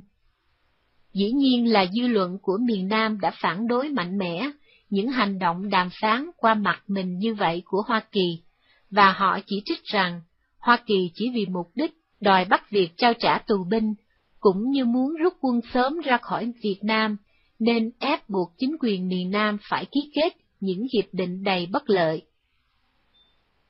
Theo chính phủ miền Nam, thì tại sao có điều kỳ quặc là song song với việc quân đội Hoa Kỳ triệt thoái khỏi Việt Nam, thì việc bộ đội Bắc Việt với quân số đông đảo đang hiện diện ở miền Nam lại không được đề cập tới. Trong quá trình phản đối kịch liệt với Hoa Kỳ về vấn đề này, Tổng thống Nguyễn Văn Thiệu đã đặc biệt trọng dụng người cháu của ông là Hoàng Đức Nhã. Ông Nhã là một thanh niên cao lớn, đẹp trai và được đào tạo tại Hoa Kỳ. Với một trình độ Anh ngữ lưu loát, trôi chảy, ông Nhã đã đưa ra những nghị luận, phản bác lại khuynh hướng triệt thoái của Hoa Kỳ, trong tư thế là chẳng thèm coi nỗ lực đi đêm của Kissinger vào đâu cả. Điều này đã khiến cho dư luận của Hoa Kỳ không có thiện cảm với ông Nhã, nhưng ngược lại, thì tại trong nước ông Nhã đã chiếm được cảm tình của chính giới và dân chúng miền Nam. Vì vậy, giai đoạn này đã trở thành việc kèn cửa qua lại đưa đến tình trạng không thể nào hình thành được việc ký kết, một hiệp định theo ý muốn của Hoa Kỳ. Về phía Bắc Việt, sau quá trình đi đêm đã tưởng đâu là Hoa Kỳ sẽ ép được chính phủ miền Nam ưng thuận việc ký kết, nên đối với cục diện bất thành như vậy, họ bất mãn và vào ngày 26 tháng 10 năm 1972, Đài Phát thanh Hà Nội đột nhiên bộc lộ công khai những chi tiết về các thảo án của Hiệp định ngưng chiến được thỏa thuận giữa Hoa Kỳ và Bắc Việt trước đó. Việc này đã làm cho Hoa Kỳ bực tức và đi đến quyết định cứng rắn là hăm dọa cắt đứt viện trợ nếu chính quyền miền Nam không đồng ý hợp tác về vấn đề này. Tuy nhiên, sau đó Bắc Việt lại đưa ra thêm một số yêu sách, khiến Hoa Kỳ càng phẫn nộ và đã dằn mặt bằng một cuộc oanh tạc, quy mô trên một số khu vực trung tâm của miền Bắc. Đó là cuộc dội bom vào thời điểm cuối năm 1972 đến đầu năm 1973 và được gọi là cuộc oanh tạc Giáng sinh. Trải qua những giai đoạn như vậy, thì kết cuộc hiệp định quy hoạch về việc ngưng chiến giữa hai phe Nam Bắc, việc Hoa Kỳ ngưng oanh tạc Bắc Việt, việc Bắc Việt trao trả tù binh Mỹ, đã được sự đồng ý ký kết của các phe tham chiến. Mặt khác, theo hiệp định này, về mặt chính trị, thì tại miền Nam dưới sự giám sát của quốc tế, sẽ tổ chức một cuộc tổng tuyển cử tự do để dân chúng tự lựa chọn chính thể. Thêm nữa, chính phủ miền Nam và chính phủ cách mạng lâm thời miền Nam Việt Nam sẽ cùng với một thế lực chính trị thứ ba trên nguyên tắc ba phe bình đẳng để thành lập Nghị hội Toàn quốc Hòa giải dân tộc và các thành viên trong nghị hội này sẽ ra ứng cử qua cuộc tổng tuyển cử nói trên. Ngày 27 tháng 1 năm 1973 tại Paris, hiệp định này đã được ký kết giữa đại diện bốn bên Hoa Kỳ, chính quyền Sài Gòn, Bắc Việt và chính phủ cách mạng lâm thời miền Nam Việt Nam, với tên gọi chính thức là Hiệp định về việc chấm dứt chiến tranh và lập lại hòa bình tại Việt Nam, hay còn gọi tắt là Hiệp định Ba Lê, với một niềm hy vọng tràn trề về sự đình chiến tại Việt Nam. Trong giai đoạn Tổng thống Nguyễn Văn Thiệu phản đối việc ký kết hiệp định, chính phủ Nhật Bản đã cực lực phản đối hành động này của ông Thiệu, và chỉ trích rằng ông Thiệu chỉ là một thứ trở ngại cho nền hòa bình. Đồng thời Nhật Bản với chủ trương là, nếu Hoa Kỳ rút khỏi Việt Nam, thì người Việt Nam với nhau sẽ dễ dàng thương lượng và thực hiện việc hòa giải dân tộc, đã gần như là áp đảo tinh thần ông Thiệu. Qua những lời kêu gọi hãy nhanh chóng ký kết vào Hiệp định ngưng bắn Ba Lê, nhưng trên thực tế chỉ có một việc là Hoa Kỳ triệt thoái toàn diện, và phía Bắc Việt trao trả tù binh, được coi như thi hành đứng đắn, theo tinh thần của Hiệp định Ba Lê, còn lại những gì gọi là hòa giải dân tộc, hoặc lập lại một nền hòa bình vĩnh cửu tại Việt Nam, vân vân, được ghi trong hiệp định, thì hoàn toàn là những điều mơ tưởng. Như vậy, thì hiệp định Ba Lê đã mang một ý nghĩa gì? Tôi chợt nhớ đến lời nhận định của ông Joe Fried, một ký giả chuyên nghiệp kỳ cựu đã từng sống ở Sài Gòn, trên 10 năm của nhật báo New York Daily News như sau. Hiệp định Ba Lê Ồ, đó chỉ là một sự lường gạt trắng trợn, và nó giống như là một tấm giấy thông hành cấp cho Hoa Kỳ được phép rời khỏi Việt Nam mà thôi. Việc Hoa Kỳ nhận lại những tù binh cũng chỉ là một hình thức tạm thời làm cho có vẻ hợp lệ trên mặt giấy tờ. Còn lại sau đó thì Hoa Kỳ bỏ mặc cho miền Nam ra sao cũng được, miễn là Hoa Kỳ cứ viện trợ vũ khí đạn dược cho người Việt Nam để họ tự giải quyết lấy vấn đề của mình. Nhưng Hoa Kỳ đã không tiếp tục viện trợ cho miền Nam như những lời cam kết và Hiệp định Ba Lê đã hoàn thành một vai trò lịch sử quái dị, mở đường cho cuộc chiến thắng của quân Bắc Việt, cũng như tạo động lượng mạnh mẽ cho sự sụp đổ của chính quyền Việt Nam Cộng Hòa. Sài Gòn thất thủ kỳ 8 của ký giả Nhật báo Sankei Komori Yoshihisa do Minh Tâm chuyển ngữ qua giọng đọc của Bảo Xuyên. Không ưa chính quyền ông Thiệu nhưng sợ hãi và chán ghét mặt trận giải phóng miền Nam hơn. Trong thời gian sống tại miền Nam Việt Nam, một vùng đất chiến tranh lửa đạn, tôi đã cố gắng tìm hiểu xem những người thường dân tại đây họ nghĩ gì về cuộc chiến dai dẳng này. Vì lý do đó, nên trong thời gian hoàn toàn chưa hiểu rõ vấn đề, tôi đã học hỏi và làm quen với những phong tục tạp quán nơi này, hầu tạo thêm điều kiện để tìm hiểu cho cặn kẽ và cứ mỗi lần hiểu biết thêm một vấn đề, tôi lại càng thêm ngạc nhiên trước những sự thật đang diễn ra hàng ngày tại đây. Hầu hết những người tôi đã tiếp xúc và hỏi thăm thì họ đều cho rằng rất chán ghét chính quyền của ông Thiệu, nhưng đối với Cộng sản thì sự chán ghét này còn tăng gấp bội. Đặc biệt là ít thấy ai bày tỏ sự căm ghét và sợ hãi quân đội Hoa Kỳ và có thể nói ngược lại là đa số dân chúng đều có thiện cảm đối với Hoa Kỳ. Như vậy thì rõ ràng là những điều tôi nhận thức được tại Nhật Bản đã hoàn toàn không đúng với sự thật ở đây. Tại sao báo chí Nhật Bản lại nhận định sai lệch vấn đề như vậy? Đương nhiên là một câu hỏi quay cuồng trong đầu tôi bắt đầu từ đó. Thật ra thì lần đầu tiên nghe được những người dân miền Nam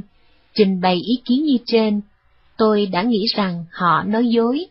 vì đối với luật pháp của Việt Nam Cộng Hòa, Mặt trận Giải phóng miền Nam là một tổ chức nằm ngoài vòng pháp luật, cho nên nếu họ tỏ vẻ ủng hộ thì sẽ bị quy tội phạm pháp, và nếu tỏ bày cho người ngoại quốc vốn đã không hiểu rõ vấn đề thì lại càng thêm phần nguy hiểm. Hơn nữa, tôi lại nghĩ rằng những người thật sự không có thiện cảm với phe cách mạng, chỉ là người giàu có. Vì thế tôi lại càng muốn tìm hiểu cho thật kỹ lưỡng chuyện này. Nhưng càng tiếp xúc với nhiều giai tầng trong xã hội, cũng như càng nhớ tiếng Việt bao nhiêu, thì tôi càng thấy được sự chán ghét, sợ hãi kinh khiếp của họ đối với lực lượng cách mạng bấy nhiêu. Lúc này, tôi đã hiểu rõ đó là những tiếng nói và sự suy nghĩ chân thật của họ. Chẳng hạn như trường hợp của một cô gái khoảng chừng 20 tuổi, tên Mai, đang làm việc tại một tiệm bán đồ trang trí Tây Phương ở Sài Gòn, và là bạn của một nữ nhân viên, người Việt Nam đang làm việc trong văn phòng tòa soạn của tôi, đã thuật lại kinh nghiệm bản thân thời thơ ấu với phe cách mạng như sau. Năm tôi 10 tuổi, thì đã bị những người du kích của mặt trận giải phóng bắt cóc, vì họ biết cha mẹ tôi có một tiệm buôn lớn ở Mỹ Tho, nên đòi gia đình tôi phải trả tiền chuộc. Lúc bấy giờ những chuyện bắt cóc như vậy xảy ra rất là nhiều. Trong năm sáu ngày liền, tôi đã bị họ chói chặt tay chân, bịt mặt lại, rồi nhốt ở trong hòn đảo nhỏ ở miền Tây. Cùng bị giam giữ với tôi tại nơi này, có một người đàn ông đã bị họ sát hại, và có lẽ suốt đời không bao giờ tôi quên được tiếng kêu la kinh hãi của ông ta khi bị những người của mặt trận giải phóng miền Nam giết chết. Người đàn ông nói trên có lẽ vì phản bội lại những đồng chí của mình nên bị hành quyết, và ông ta đã bị đâm bởi một vật gì, rồi thét lên những tiếng kêu thất thanh trước khi tắt thở. Sau đó nhờ cha mẹ cô Mai chịu trả tiền chuộc, nên cô được phóng thích. Nhưng những tiếng kêu la của người đàn ông nọ lúc nào cũng như văng vẳng bên tai, và Mai không thể nào quên được những âm thanh đầy khủng bố sợ hãi đó. Cô Mai đã cho biết như vậy. Dĩ nhiên là trên thực tế, phía chính quyền miền Nam cũng đã giết hại những phe cách mạng và quân đội Hoa Kỳ cũng tổ chức những cuộc ám sát quân du kích của mặt trận giải phóng qua những chiến dịch Phượng Hoàng, Phoenix, những con chim bất tử. Bởi vì chiến tranh vốn là một cuộc tàn sát lẫn nhau Tuy nhiên,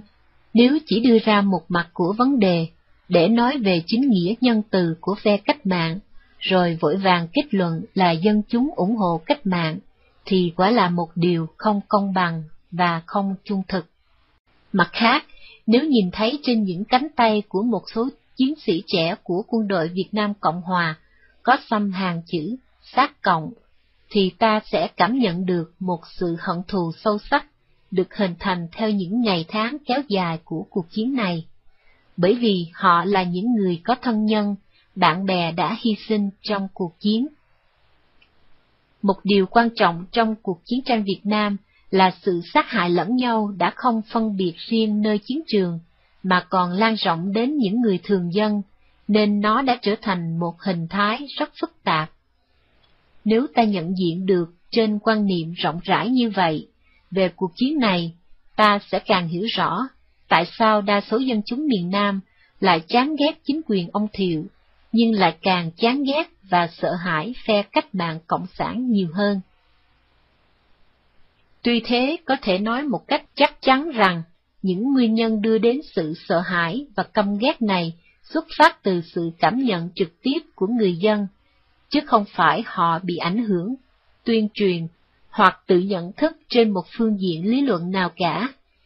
Hơn nữa, đối với đa số thị dân Sài Gòn, thì việc họ trình bày những nhận thức chính trị của mình về đặc tính của thể chế cộng sản như là sự tự do và quyền lợi cá nhân bị giới hạn, những phần tử đối lập sẽ bị tiêu diệt, vân vân, rất là ít ỏi.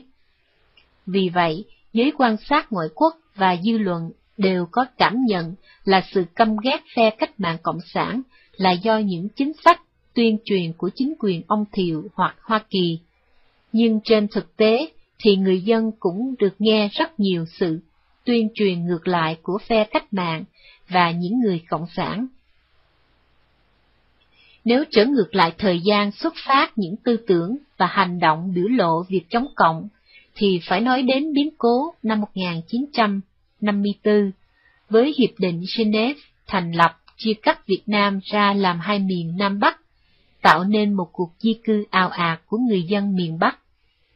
Lúc đó, có khoảng một triệu người, đa số là giáo dân công giáo ở miền Bắc, vì chán ghét sự cai trị độc tài của một đảng phái theo chủ nghĩa cộng sản, nên họ đã chọn lựa con đường di cư vào Nam để sống dưới một chế độ tự do hơn. Nói cách khác, đây là một cuộc bỏ phiếu bằng chân của người miền Bắc. Dĩ nhiên là họ đã có kinh nghiệm về chế độ Cộng sản, mặc dầu chỉ trong một thời gian ngắn sống dưới cai trị của Đảng Lao động Việt Nam, tức Đảng Cộng sản, do Hồ Chí Minh thành lập và lãnh đạo. Một trong những lý do chính khiến họ di cư vào Nam là dưới chính quyền theo chủ nghĩa Cộng sản vô thần, tự do tín ngưỡng và tôn giáo đã bị đàn áp dữ dội. Những người giáo dân miền Bắc này có tự tin là họ hiểu rất rõ về bản chất của chế độ Cộng sản. Cách Sài Gòn khoảng 30 km về hướng Đông Bắc là nơi tập trung cư ngụ của hầu hết những giáo dân miền Bắc di cư vào Nam nói trên. Nơi đây được gọi là thị xã Hố Nai, một vùng đất chống cộng nổi tiếng nằm trong một khu vực khá hẹp, dọc theo quốc lộ 1, và có vài ngôi nhà thờ lớn, nên khi dùng xe hơi để đến đây, người ta rất dễ dàng tìm thấy. Trong thị xã có rất nhiều nơi chế tạo sản xuất gia cụ và các cửa hàng đủ loại, nên đã cho thấy sự sinh hoạt sầm uất tại nơi này. Hố Nai có khoảng 70.000 dân cư, với tất cả đều là giáo dân công giáo, và được chia làm 7 địa phận. Mỗi địa phận đều có một nhà thờ đặt dưới sự quản hạt của một vị linh mục, tựa như là đơn vị hành chánh cá biệt. Có rất nhiều linh mục đã từng là những chiến sĩ chống cộng cầm súng trực tiếp chiến đấu với quân đội Việt Minh trước đó. Nhưng những người giáo dân công giáo này cũng đã phản đối mạnh mẽ và tổ chức nhiều cuộc đấu tranh biểu tình chống chính quyền ông Thiệu. Điểm này cũng là một điều phức tạp đối với nhận thức về cuộc chiến tranh Việt Nam. Vào tháng 1 năm 1973, sau khi Hiệp định Ba Lê được ký kết, thì Linh Mục Chân Tính đứng ra thành lập và lãnh đạo một tổ chức đối lập chống chính phủ, gọi là Ủy ban yêu cầu cải thiện chế độ lao tù miền Nam Việt Nam, nhằm mục đích đòi hỏi ông Thiệu phải phóng thích những tù nhân chính trị và cải thiện chế độ đối xử với tù nhân. Trong khi đó, thì Linh Mục Trần Hữu Thanh cũng đã lãnh đạo tổ chức phong trào chống tham nhũng với những hoạt động chống lại chính quyền ông Thiệu. Từ năm 1974 đến năm 1975, những tổ chức nói trên đã thực hiện những cuộc biểu tình quy mô để yêu cầu bài trừ tham nhũng, cũng như đòi ông Thiệu phải từ chức. Hơn nữa, vào mùa xuân năm 1975, trong khi chính quyền ông Thiệu đang bị lung lay bởi cuộc tổng công kích của quân đội Bắc Việt, thì Linh Mục Trần Hữu Thanh lại thành lập thêm Ủy ban Hành động Cứu Quốc, với những lời kêu gọi dân chúng đã đảo chính quyền ông Thiệu, và đưa ra chủ trương là nếu Sài Gòn được thành lập một chính quyền mới, thực hiện hòa hợp hòa giải dân tộc, thì Bắc Việt sẽ ngưng tấn công và chịu đàm phán. Đương nhiên là phe cách mạng lúc nào cũng có những sự hỗ trợ cho các tổ chức chống chính phủ thuộc nhóm công giáo này. Tuy nhiên, sau khi chiếm trọn miền Nam, thì các tổ chức công giáo nói trên đã bị chính quyền mới đàn áp và tiêu diệt một cách không thương tiếc. Khoảng hai tháng sau, khi Sài Gòn thất thủ, tôi có viếng thăm Linh Mục Trần Hữu Thanh tại một ngôi nhà thờ trong thành phố thì thấy ông ta đang ngồi im lặng trong một căn phòng tối của thánh đường này. Lúc đó ông ta đã trở nên một người hoàn toàn khác biệt với Linh Mục Thanh trước đó, đã từng hô hào kịch liệt đã đảo chính quyền ông Thiệu. Tóm lại thì mọi việc cũng đã qua rồi. Linh Mục Thanh đã thốt lên những lời nhỏ nhẹ, chậm rãi, nhưng cũng không kém phần bi thương, thống cảm. Sài Gòn thất thủ kỳ chiến của ký giả nhật báo Sankei Komori Yoshihisa do Minh Tâm chuyển ngữ qua giọng đọc của Bảo Xuyên. Những cảm nhận sâu sắc về bản chất tàn ác của chủ nghĩa cộng sản Người đã từng ba lần giữ chức Bộ trưởng Bộ Ngoại giao của miền Nam là ông Trần Văn Đỗ, một nhân vật mà thỉnh thoảng gợi lên nơi tôi sự tưởng tượng về hình ảnh của loài hạt trắng vì dáng người ông cao ốm, mảnh mai, nhưng cử động nhanh nhẹn, cộng thêm mái tóc bạc mềm mại và khuôn mặt trắng, thon dài. Tóm lại, tất cả những biểu hiện bên ngoài nơi ông đã khiến cho tôi có cảm giác như trên. Cho đến thời điểm cận ngày Sài Gòn thất thủ, tôi vẫn thường ghé thăm ông và được nghe ông nói chuyện về tình hình chính trị cũng như về mặt ngoại giao của Việt Nam Cộng Hòa. Nhà ông ở một căn apartment không lớn lắm, nằm trên đại lộ Hồng Thập Tự, gần ngay dinh độc lập. Những lúc gặp gỡ như vậy, ông thường nói chuyện rất dài, và lúc nào cũng tiếp đãi khách bằng những ly trà nóng thơm mùi hoa lại. Và nếu càng nghe ông phân tích về những biến chuyển tình thế của từng giai đoạn, ta sẽ càng cảm nhận sâu sắc thêm về ý nghĩa của cuộc chiến tranh Việt Nam. Ông Đỗ sinh tại miền Bắc Việt Nam năm 1931.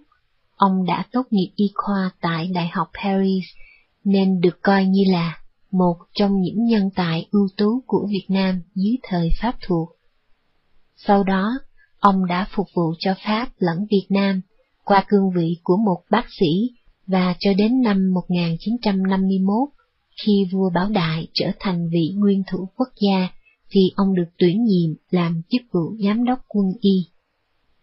Vào năm 1954, ông Đỗ là người đại diện cho phái đoàn chính phủ miền Nam Việt Nam tại Hội nghị Geneva,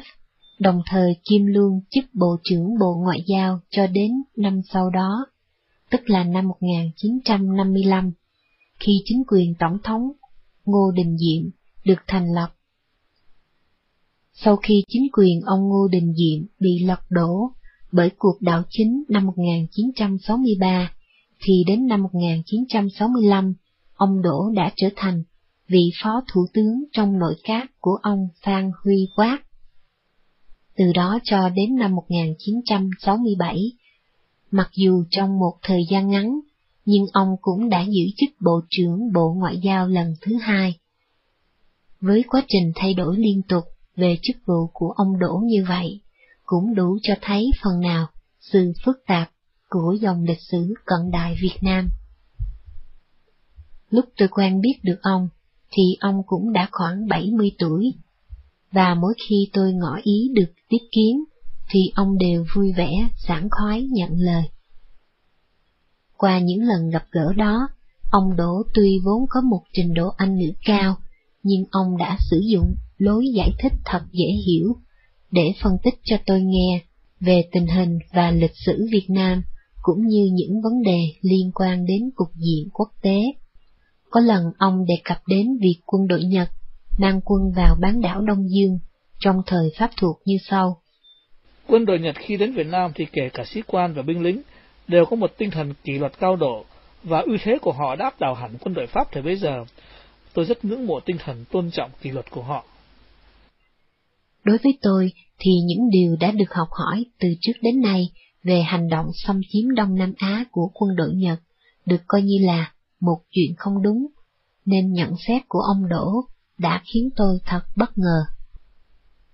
Có lẽ là một người đã từng trải và có nhiều kinh nghiệm về lịch sử, nên ông tỏ ra có lập trường dứt khoát, nơi sự thiện cảm đối với quân đội Nhật. Rồi những nhận xét của ông về cuộc hội nghị quốc tế ở Geneva lại càng xúc tích và sâu sắc hơn. Ông nói rằng với cương vị đại diện cho phái đoàn miền Nam Việt Nam lúc đó, ông đã không có một sự nhượng bộ nào để làm mất danh dự cho quốc gia mình, và hội nghị Geneva năm 1954 nhằm mục đích giải quyết những vấn đề phức tạp tại Việt Nam trong một tình thế hỗn loạn khi quân đội Pháp đang chiến đấu cùng lực lượng Việt Minh do Hồ Chí Minh lãnh đạo, khởi đầu cho giai đoạn một của chiến tranh Việt Nam. Trong hội nghị này đã có sự tham dự của đại diện các nước như Ngoại trưởng Bido của Pháp, Ngoại trưởng Eden của Anh, Ngoại trưởng Motilov của Liên Xô, Ngoại trưởng Jules của Hoa Kỳ.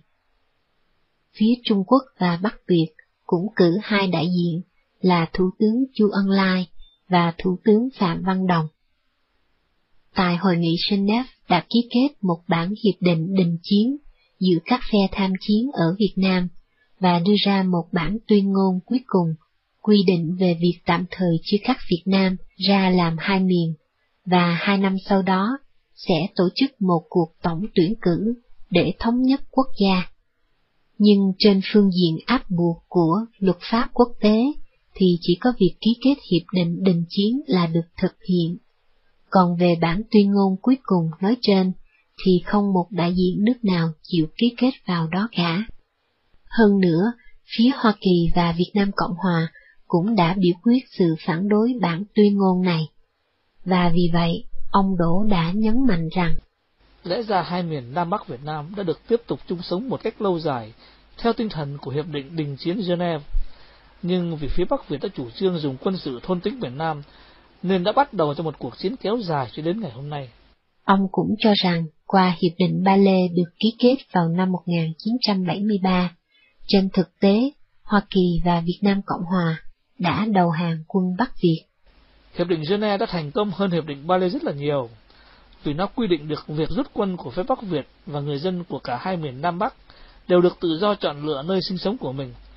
Trong khi đó thì Hiệp định Ba Lê chỉ đề cập đến việc quân đồng minh triệt thoái khỏi lãnh thổ Việt Nam và chấp nhận sự hiện diện của quân đội xâm lăng Bắc Việt tại miền Nam Việt Nam. Trong khi Hoa Kỳ với 500.000 binh sĩ mà cũng không tiêu diệt được quân Bắc Việt, thì chúng tôi với lực lượng đơn độc làm sao có thể thắng được kẻ địch. Tóm lại, những nỗ lực ngoại giao của ông Kissinger, vị cố vấn tối cao của một cường quốc hàng nhất thế giới là Hoa Kỳ trong ba năm qua, đã là sự lãng phí vô ích và rốt cuộc chỉ nhận được kết quả là sự đầu hàng mà thôi.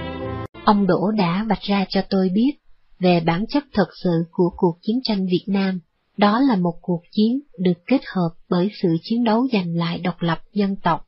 với cuộc cách mạng mang đặc tính Pháp để giành lại độc lập là một điều hoàn toàn có chính nghĩa.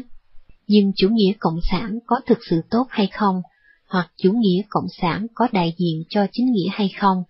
thì đó còn là một nghi vấn. Hơn nữa, để lật đổ chế độ thực dân,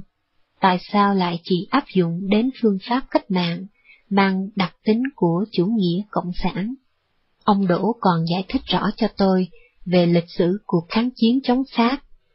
sau khi bị đặt dưới ách thống trị của thực dân Pháp, kể từ những năm đầu của thập niên 1880, tinh thần đấu tranh vì độc lập của người Việt Nam ngày càng dâng cao một cách mãnh liệt. Đương thời, những tổ chức kháng chiến chống Pháp có hệ thống chặt chẽ là Việt Nam Quốc dân đảng, Việt Nam Quan Phục Hội, Đảng Đại Việt, vân vân.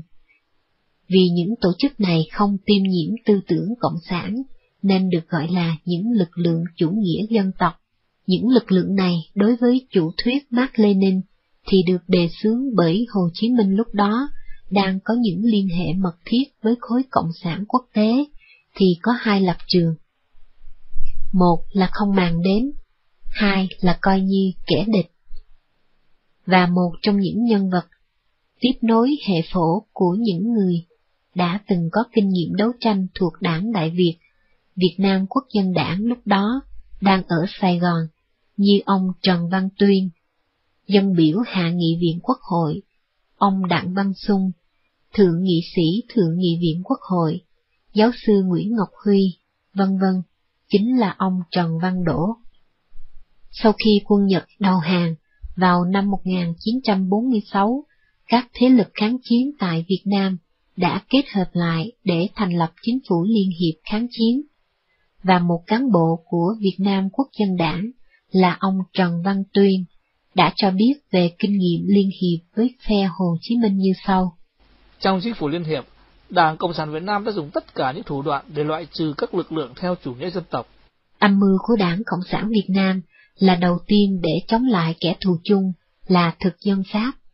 Họ đã kêu gọi sự tập hợp của những lực lượng kháng chiến thuộc chủ nghĩa dân tộc hầu lợi dụng những thành phần này để bành trướng thế lực. Sau đó, phe Cộng sản lại giết hại bất cứ những ai không đi theo chủ nghĩa Cộng sản như họ, để độc quyền thao túng vũ đài chính trị tại Việt Nam. Ông Huy và ông Xuân cũng đã đưa ra những bằng chứng xác thực về trường hợp những nhà cách mạng dân tộc không đi theo chủ nghĩa Cộng sản thời đó,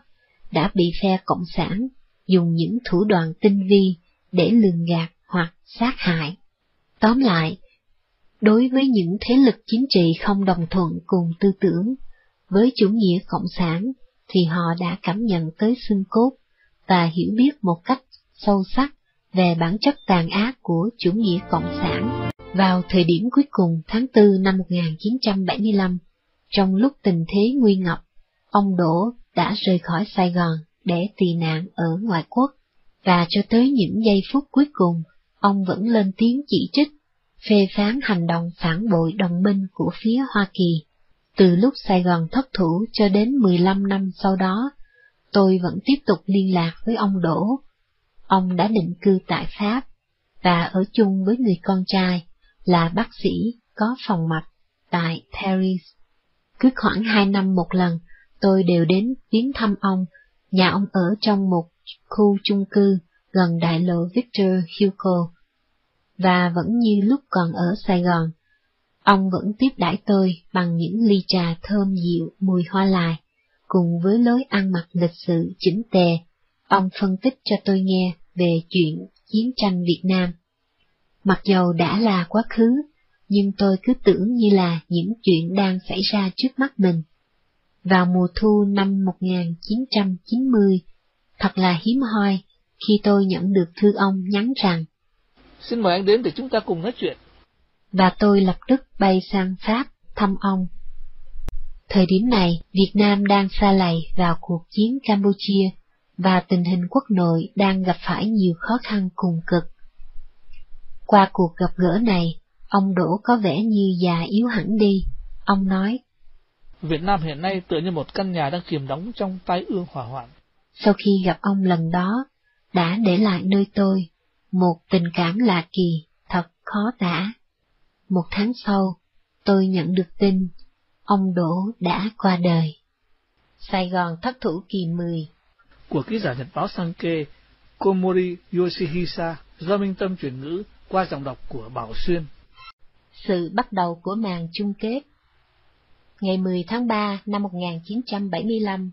thị xã Ban Mê Thuộc của tỉnh Đắk Lắk ở vùng cao nguyên Trung Phần, miền Nam Việt Nam, sau khi bị quân Bắc Việt đột kích và tấn công dữ dội, đã thất thủ.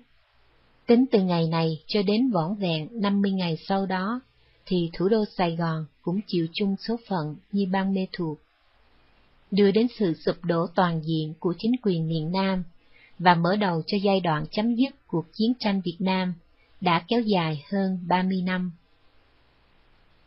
Việt Nam Cộng Hòa là một quốc gia được sự viện trợ kinh tế lẫn quân sự của Hoa Kỳ một cách liên tục. Tuy một phần lãnh thổ bị quân Bắc Việt chiếm đóng, nhưng quốc gia này vẫn kiểm soát được khoảng 20 triệu dân số và có khoảng một triệu quân đội đồng thời được sự công nhận của hơn 90 quốc gia trên thế giới lúc bấy giờ. Việt Nam Cộng Hòa đã hứng chịu sự đe dọa và công kích của phía Bắc Việt trong suốt một thời gian dài, để rồi cuối cùng, sau một chiến dịch tấn công quân sự quy mô, trong vòng 50 ngày của đối phương, quốc gia này đã bị tiêu diệt hoàn toàn. Đây là một sự kiện hiếm có đối với nền lịch sử cận đại của thế giới. Trong những giai đoạn chuyển biến quan trọng cuối cùng của cuộc chiến tranh Việt Nam, tôi đã có mặt ở Sài Gòn với nhiệm vụ thông tin. Thời gian ba năm làm công tác phóng viên tại đây, đối với tôi là một chuỗi ngày dài, với những bận rộn về viết lách, những lúc đi di động cấp tốc để bám sát chiến trường, những nỗi khủng hoảng lo sợ về tình hình chiến cuộc căng thẳng, những phẫn nộ về các mưu mô chính trị những cảm xúc trước tình cảnh bi thương. Tất cả đều là những sự kiện mà đối với sự suy nghĩ thông thường của một đặc phái viên, có nằm trong mơ tôi cũng không thể tưởng tượng được những diễn biến đột ngột và kích động của nó. Từng đợt sóng cuồng ào ạt dâng lên trong tình thế dầu sôi lửa bỏng, có lúc tạm lắng yên, và tưởng đâu nó sẽ trở lại bình thường. Nhưng chỉ trong khoảnh khắc, cường độ sôi động của chiến trường lại tăng lên gấp bội, đưa đến những cục diện phủ phàng. Cuộc chiến tranh Việt Nam là như vậy đó. Đối với miền Nam thì ngay trong ngày Tết Nguyên Đán năm đó, năm 1975, đã xảy ra một điểm bất thường là việc thị trấn Phước Bình của tỉnh Phước Long nằm cách Sài Gòn khoảng 130 cây số về hướng Bắc, đã bị quân Bắc Việt chiếm đoạt. Phước Bình vốn là một thị trấn nhỏ nằm trong vùng núi non hiểm trở. Kể từ khi Hiệp định Ba Lê được ký kết, thì tại nơi đây đã không xảy ra một cuộc giao tranh quân sự nào cả. Vì thế, đây là một hành động vi phạm trắng trợn điều khoản cơ bản Hiệp định Ba Lê của phía Bắc Việt. Nhưng họ vẫn tiếp tục mở rộng địa bàn tấn công, và sau đó đã làm chủ tình hình toàn bộ tỉnh Phước Long. Trang cháo hơn nữa là phía Bắc Việt đã tuyên bố rằng, vì quân đội miền Nam vi phạm Hiệp định Ba Lê, nên họ phải tấn công bằng quân sự như vậy. Nhưng về việc này, Tổng thống Thiệu lại có hành động khó hiểu là không cho viện binh đến Phước Long để tiếp cứu. Xét về mặt chiến lược, tuy Phước Long là một cứ địa nằm dọc theo biên giới Campuchia, có dân số ít ỏi lại thiếu tài nguyên, đồng thời nó cũng nằm ngay sát khu vực của đường mòn Hồ Chí Minh, nên khá bất lợi trong việc đưa quân đến đây để phản kích lại Bắc Việt. Nhưng điều quan trọng hơn là có lẽ ông Thiệu đã muốn chứng minh cho Hoa Kỳ thấy rằng Bắc Việt đang ngang nhiên vi phạm Hiệp định Ba Lê và uy hiếp miền Nam, và như vậy Hoa Kỳ sẽ không thể ngưng viện trợ được. Đây chính là một sách lược của ông Thiệu. Tuy nhiên, phía Hoa Kỳ đã không có một phản ứng gì về việc này, hay nói đúng hơn là Hoa Kỳ ngoài việc lên tiếng chỉ trích phê phán việc Bắc Việt vi phạm hiệp định, đã không có một hành động can thiệp nào, và Quốc hội Hoa Kỳ vẫn tiếp tục chương trình cắt giảm ngân sách viện trợ cho miền Nam. Bởi vì lúc đó, Tổng thống Nixon, người từng tuyên bố Hoa Kỳ sẽ không ngồi yên để nhìn Bắc Việt vi phạm hiệp định ngưng bắn. Đã phải từ chức sau vụ Watergate, và dư luận dân chúng Hoa Kỳ cũng đang áp lực mạnh mẽ lên Quốc hội và việc yêu cầu chính phủ chấm dứt những hành động can thiệp vào Việt Nam. Đối với những nhân vật đầu não của Bắc Việt, thì thái độ của Hoa Kỳ lúc này chính là một yếu tố quyết định trong kế hoạch tấn công quy mô cuối cùng để chiếm lấy miền Nam, và nó cũng mang ý nghĩa của một chiến lược có tầm vóc lịch sử. Theo hồi ký của Văn Tiến Dũng, thì vào thời điểm này, Bắc Việt đã hoàn tất một kế hoạch tổng tấn công quân sự quy mô sau khi đã phán đoán về khả năng chiến đấu giảm sút của quân đội Việt Nam Cộng Hòa vì bị Hoa Kỳ cắt giảm viện trợ. Tuy vậy, phản ứng của Hoa Kỳ vẫn còn là chìa khóa quyết định cho sự thành bại của kế hoạch này. Cho nên, theo nhận định này, thì nếu Hoa Kỳ chỉ cần tiếp viện cho miền Nam bằng những cuộc oanh tạc miền Bắc, thì Bắc Việt sẽ khó có cơ hội chiến thắng. Đây quả là một chiến lược khôn khéo trên căn bản tránh đối đầu trực tiếp với Hoa Kỳ của phía Bắc Việt. Và chính vì vậy mà họ đã tung quân đánh chiếm Phước Long để dọ thử phản ứng của Hoa Kỳ. Tuy vậy, sau khi chiếm được Phước Long một cách dễ dàng, thì Bắc Việt đã đi đến quyết định là cho dù Hoa Kỳ có phản ứng ra sao đi nữa, thì họ vẫn không lùi bước. Đây là lần đầu tiên trong lịch sử cuộc chiến Bắc Việt đã có một quyết định dứt khoát tấn công triệt để. Trước đó, vào ngày 8 tháng 1 năm 1975, Bộ Chính trị Trung ương Đảng Lao động Việt Nam, tức là Đảng Cộng sản Việt Nam, đã dự định trong kế hoạch tấn công nói trên rằng sẽ bắt đầu tổng công kích miền Nam vào mùa xuân năm 1975 và trong vòng 2 năm, tức là đến giữa năm 76, phải giải phóng hoàn toàn miền Nam. Tóm lại, cuộc tấn công vào bang Mê thuộc tháng 3 năm 1975 đã chính thức mở màn cho chiến dịch tổng tấn công này. Để thực hiện chiến dịch tổng tấn công nói trên, tướng Văn Tiến Dũng đã bí mật rời khỏi Hà Nội vào tháng 2 năm 1975, vào Nam bằng những con đường mòn bí mật mới được thiết lập tại phía đông dãy Trường Sơn. Tại đây, Văn Tiến Dũng đã trực tiếp chỉ huy những cuộc tấn công bất ngờ vào bang Mê thuộc, và lúc đó ở chung quanh tỉnh Pleiku,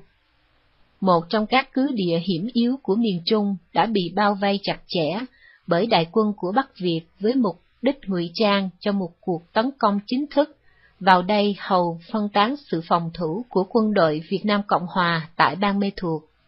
Tuy vậy, trên thực tế đã có tới ba sư đoàn của Bắc Việt hiện diện sẵn để chuẩn bị cho những cuộc tấn công bất ngờ vào bang Mê Thuộc.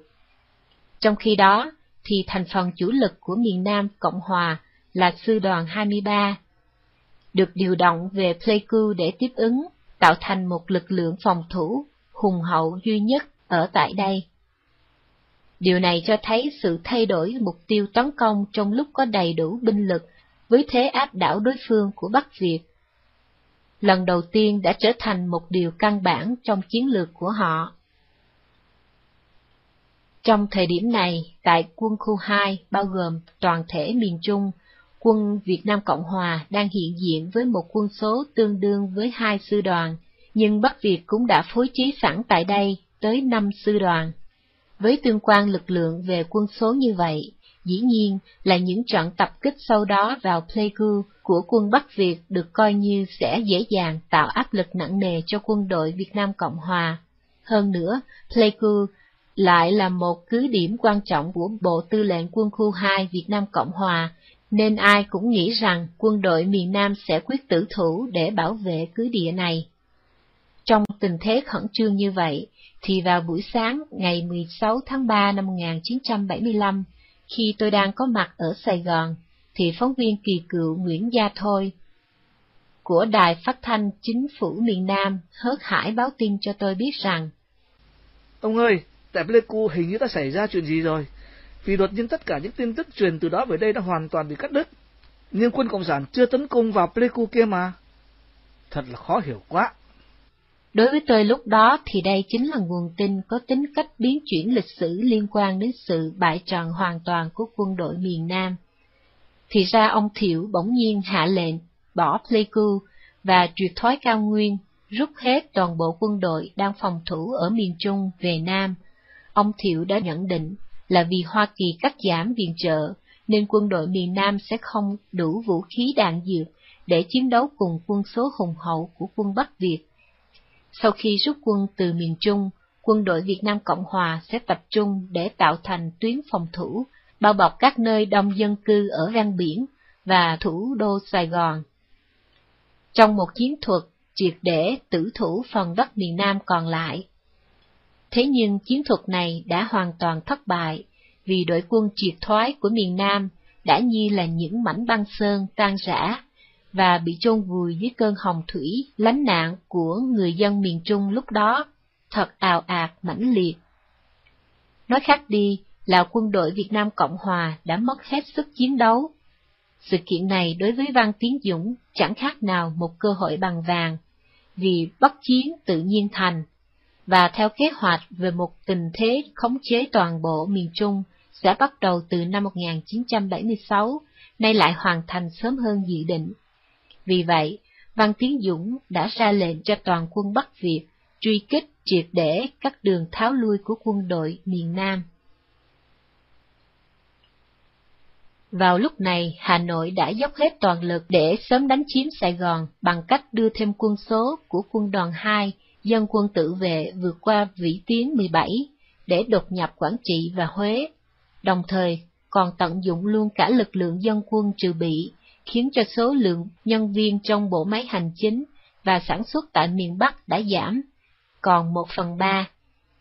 Nói chung là Hà Nội đã rót hết lực lượng chiến đấu vào miền Nam với tổng cộng 20.000 sư đoàn dân quân lúc đó đang trên đường Nam Tiến. Kết quả là phía miền Nam đã từ từ mất Huế, Đà Nẵng, và các khu vực chung quanh Sài Gòn cũng lần lượt bị rơi vào vòng kiểm soát của Bắc Việt và trong quá trình này đã có tới mấy triệu người dân miền Nam phải bỏ chạy lánh nạn, cũng như có biết bao thảm cảnh bi thương, thống khổ đã xảy ra khắp nơi tại miền Nam Việt Nam. Sài Gòn thất thủ kỳ 13 Của ký giả nhật báo Sankei Komori Yoshihisa do Minh Tâm chuyển ngữ qua giọng đọc của Bảo Xuyên. Một sự thắng lợi vô nghĩa Lần đầu tiên gặp gỡ ông Bùi Tín một nhân vật cao cấp trong quân đội nhân dân của phía Bắc Việt, đã làm đảo ngược sự tưởng tượng trong đầu tôi, vì tác phong của ông ta thật bình dân, qua cách ăn mặc cũ kỹ. nhưng phải công nhận rằng ông Tiến rất có tài ăn nói, cũng như sự diễn tả điệu bộ của ông khi trình bày vấn đề thật là linh động và lôi cuốn người nghe. Tuy thế, đằng sau những câu ứng khẩu đối đáp lanh lẹ, thỉnh thoảng chứa đựng những ý tưởng khôi hài, dí dỏm, hoặc châm biếm mỉa mai, người ta cũng cảm nhận được một quyền lực nào đó nơi ông. Hơn nữa, kèm theo những lời nói thao thao bất tuyệt, cử chỉ và hành động của ông tính, lúc nào cũng có vẻ thị uy trước đối phương, nên người ta có thể kết luận rằng Bùi Tín đã hoàn thành xuất sắc vai trò của một nhân vật tuyên truyền cho phía Bắc Việt, đưa ra nhằm tranh thủ dư luận thế giới lúc bấy giờ. Thế nhưng, sau khi Sài Gòn thất thủ, ông Tín cũng lại là một nhân vật phê phán mạnh mẽ, sự mỉa mai của cuộc chiến thắng mang tính cách lịch sử này. Trước thời điểm chính quyền miền Nam hoàn toàn sụp đổ khoảng hơn 2 năm, ngày 4 tháng 2 năm 1975, với tư cách một phát ngôn viên của phái đoàn quân sự Bắc Việt, mang quân hàm trung tá, Bùi Tín đã hiện diện ngay tại thủ đô Sài Gòn. Theo kết quả của Hiệp định Ba Lê được ký kết vào tháng 1 năm 1973, phái đoàn đại diện Bắc Việt đã được phái vào Sài Gòn để hội đàm cùng phía Hoa Kỳ và chính quyền miền Nam về các vấn đề triệt thoái, đình chiến nhằm giải quyết cuộc chiến tranh Việt Nam. Trong những cuộc hội đàm như vậy, thông thường thì nhân viên của phái đoàn Bắc Việt chỉ được cho phép hiện diện trong phạm vi của căn cứ quân sự tại Tân Sơn Nhất. Nhưng vào ngày 4 tháng 2 năm 1973 nói trên, họ đã đối diện cùng phái đoàn Hoa Kỳ và miền Nam ngay trung tâm thủ đô Sài Gòn lần đầu tiên. Và có lẽ vì trải qua những năm tháng dài của cuộc chiến huynh đệ tương tàn, đại diện của hai miền Nam Bắc đã gặp nhau lần đầu tại chốn công khai như vậy, nên thái độ và cử chỉ của đôi bên, kể cả những tướng lãnh Hoa Kỳ, đều tỏ ra nghiêm nghị và cứng nhắc. Nhưng chỉ có mỗi mình Trung tá Bùi Tín là khác hẳn với mọi người, khi khuôn mặt ông ta lúc nào cũng tươi cười, cử động lại nhanh nhẹn, hoạt bát, và ông dùng cả tiếng Pháp lẫn tiếng Việt để trò chuyện cùng các ký giả ngoại quốc, cũng như những tướng lãnh đại diện của miền Nam một cách rất tự do, thoải mái. Lúc đó, Bùi Tín còn đến trước mặt những sĩ quan cảnh bị của miền Nam, đang tức trực tại đó, vỗ vai họ, rồi chia tay ra, tỏ lòng thân thiện, khiến họ ngại ngùng, nghiêng qua một bên. Trong thấy tình cảnh đó, Bùi Tín liền hướng về phía những người ký giả ngoại quốc, nói lớn bằng một tràng tiếng Pháp sành sỏi. Chúng tôi đã tích cực như thế này để mưu tìm cách hòa hợp hòa giải dân tộc. Quý vị có thấy không nào? Tóm lại, Bùi Tiến chẳng những đã đóng trọn vai trò của mình trong suốt quá trình hội đàm như vậy, cho đến hai tháng sau đó, ông lại diễn tiếp một màn xuất sắc. Đó là vai trò đại diện cho Bắc Việt để xác nhận sự triệt thoái cuối cùng của nhóm binh lính và tướng lãnh Hoa Kỳ tại căn cứ không quân Tân Sơn Nhất vào ngày 29 tháng 3 năm 1973. Trong khi những sĩ quan và quân nhân Hoa Kỳ xếp hàng im lặng và lần lượt bước lên khu trục cơ C-141,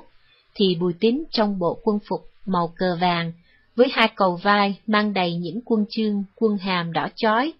đầu đội chiếc kết thật to, vừa tươi cười vừa thoang thắt, tiến đến bên họ trò chuyện huyên thuyên.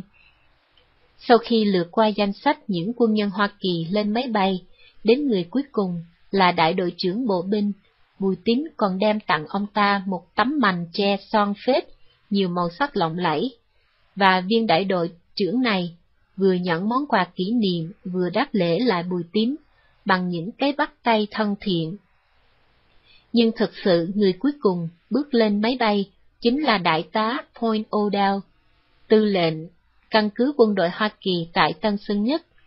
Lúc đó vừa trông thấy đại tá Odell đặt lên cửa hông máy bay, Bùi Tín đã nhanh chóng chạy đến bên ông, đưa quà kỷ niệm và mời ông bắt tay. Tuy nhiên, đại tá Odell đã không đáp ứng gì, và vừa im lặng lắc đầu, vừa cúi mặt tiến lên bậc thang. Tuy với dáng vóc cao lớn tựa như võ sĩ đâu vật, nhưng lúc này đại tá O'Dowd cũng đã không ngăn được những dòng lệ xúc cảm, và mọi người tại hiện trường đều nhìn thấy rõ ràng. Trong khi đó, trên khuôn mặt Bùi Tín vẫn không dứt những nụ cười khoan khoái, và ông đã nhìn mãi theo chiếc máy bay C-141 cất cánh bay vút lên không cho đến khi mất dạng trong mây.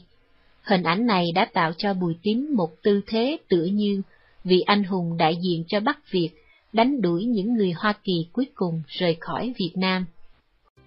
Chưa hết, ở ngay vào thời điểm Sài Gòn thất thủ, Bùi Tín lại còn diễn thêm một vai trò mang tính cách lịch sử thật quan trọng. Ngày 30 tháng 4 năm 1975, sau khi quân đội Bắc Việt tiến vào dinh độc lập, rồi quản thúc tất cả những nhân viên quan chức tướng lãnh cùng Tổng thống Dương Văn Minh tại đây. Lúc đó Bắc Việt đã ủy thác cho Bùi Tín nhiệm vụ xác nhận sự đầu hàng của chính quyền Tổng thống Dương Văn Minh trên tư cách một vị tư lệnh quân đội cao cấp của họ hiện diện trong dinh độc lập,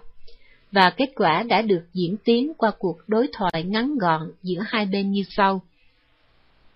Tổng thống Dương Văn Minh, chúng tôi đã ở đây chờ đợi từ sáng sớm để bàn giao quyền hành cho chính phủ cách mạng. Trung tá Bùi Tín, các anh không có gì để mà bàn giao cả, vì chính quyền của các anh đã bị đánh tan. Sau đó Tổng thống Dương Văn Minh đã được đưa tới đài phát thanh và bị ép phải đọc lời tuyên bố đầu hàng. Ở điểm này, người ta thấy rằng lời tuyên bố chính quyền bị đánh tan của Bùi Tín đã chẳng khác nào một lời cáo tri lịch sử nhằm gửi đến dư luận quốc tế để nhấn mạnh về sự chấm dứt cuộc chiến tranh Việt Nam.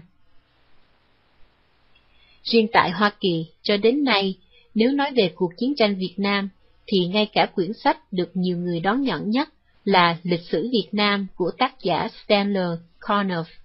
cũng đề cập đến vai trò lịch sử của Bùi Tín khi hướng dẫn ông Dương Văn Minh đầu hàng.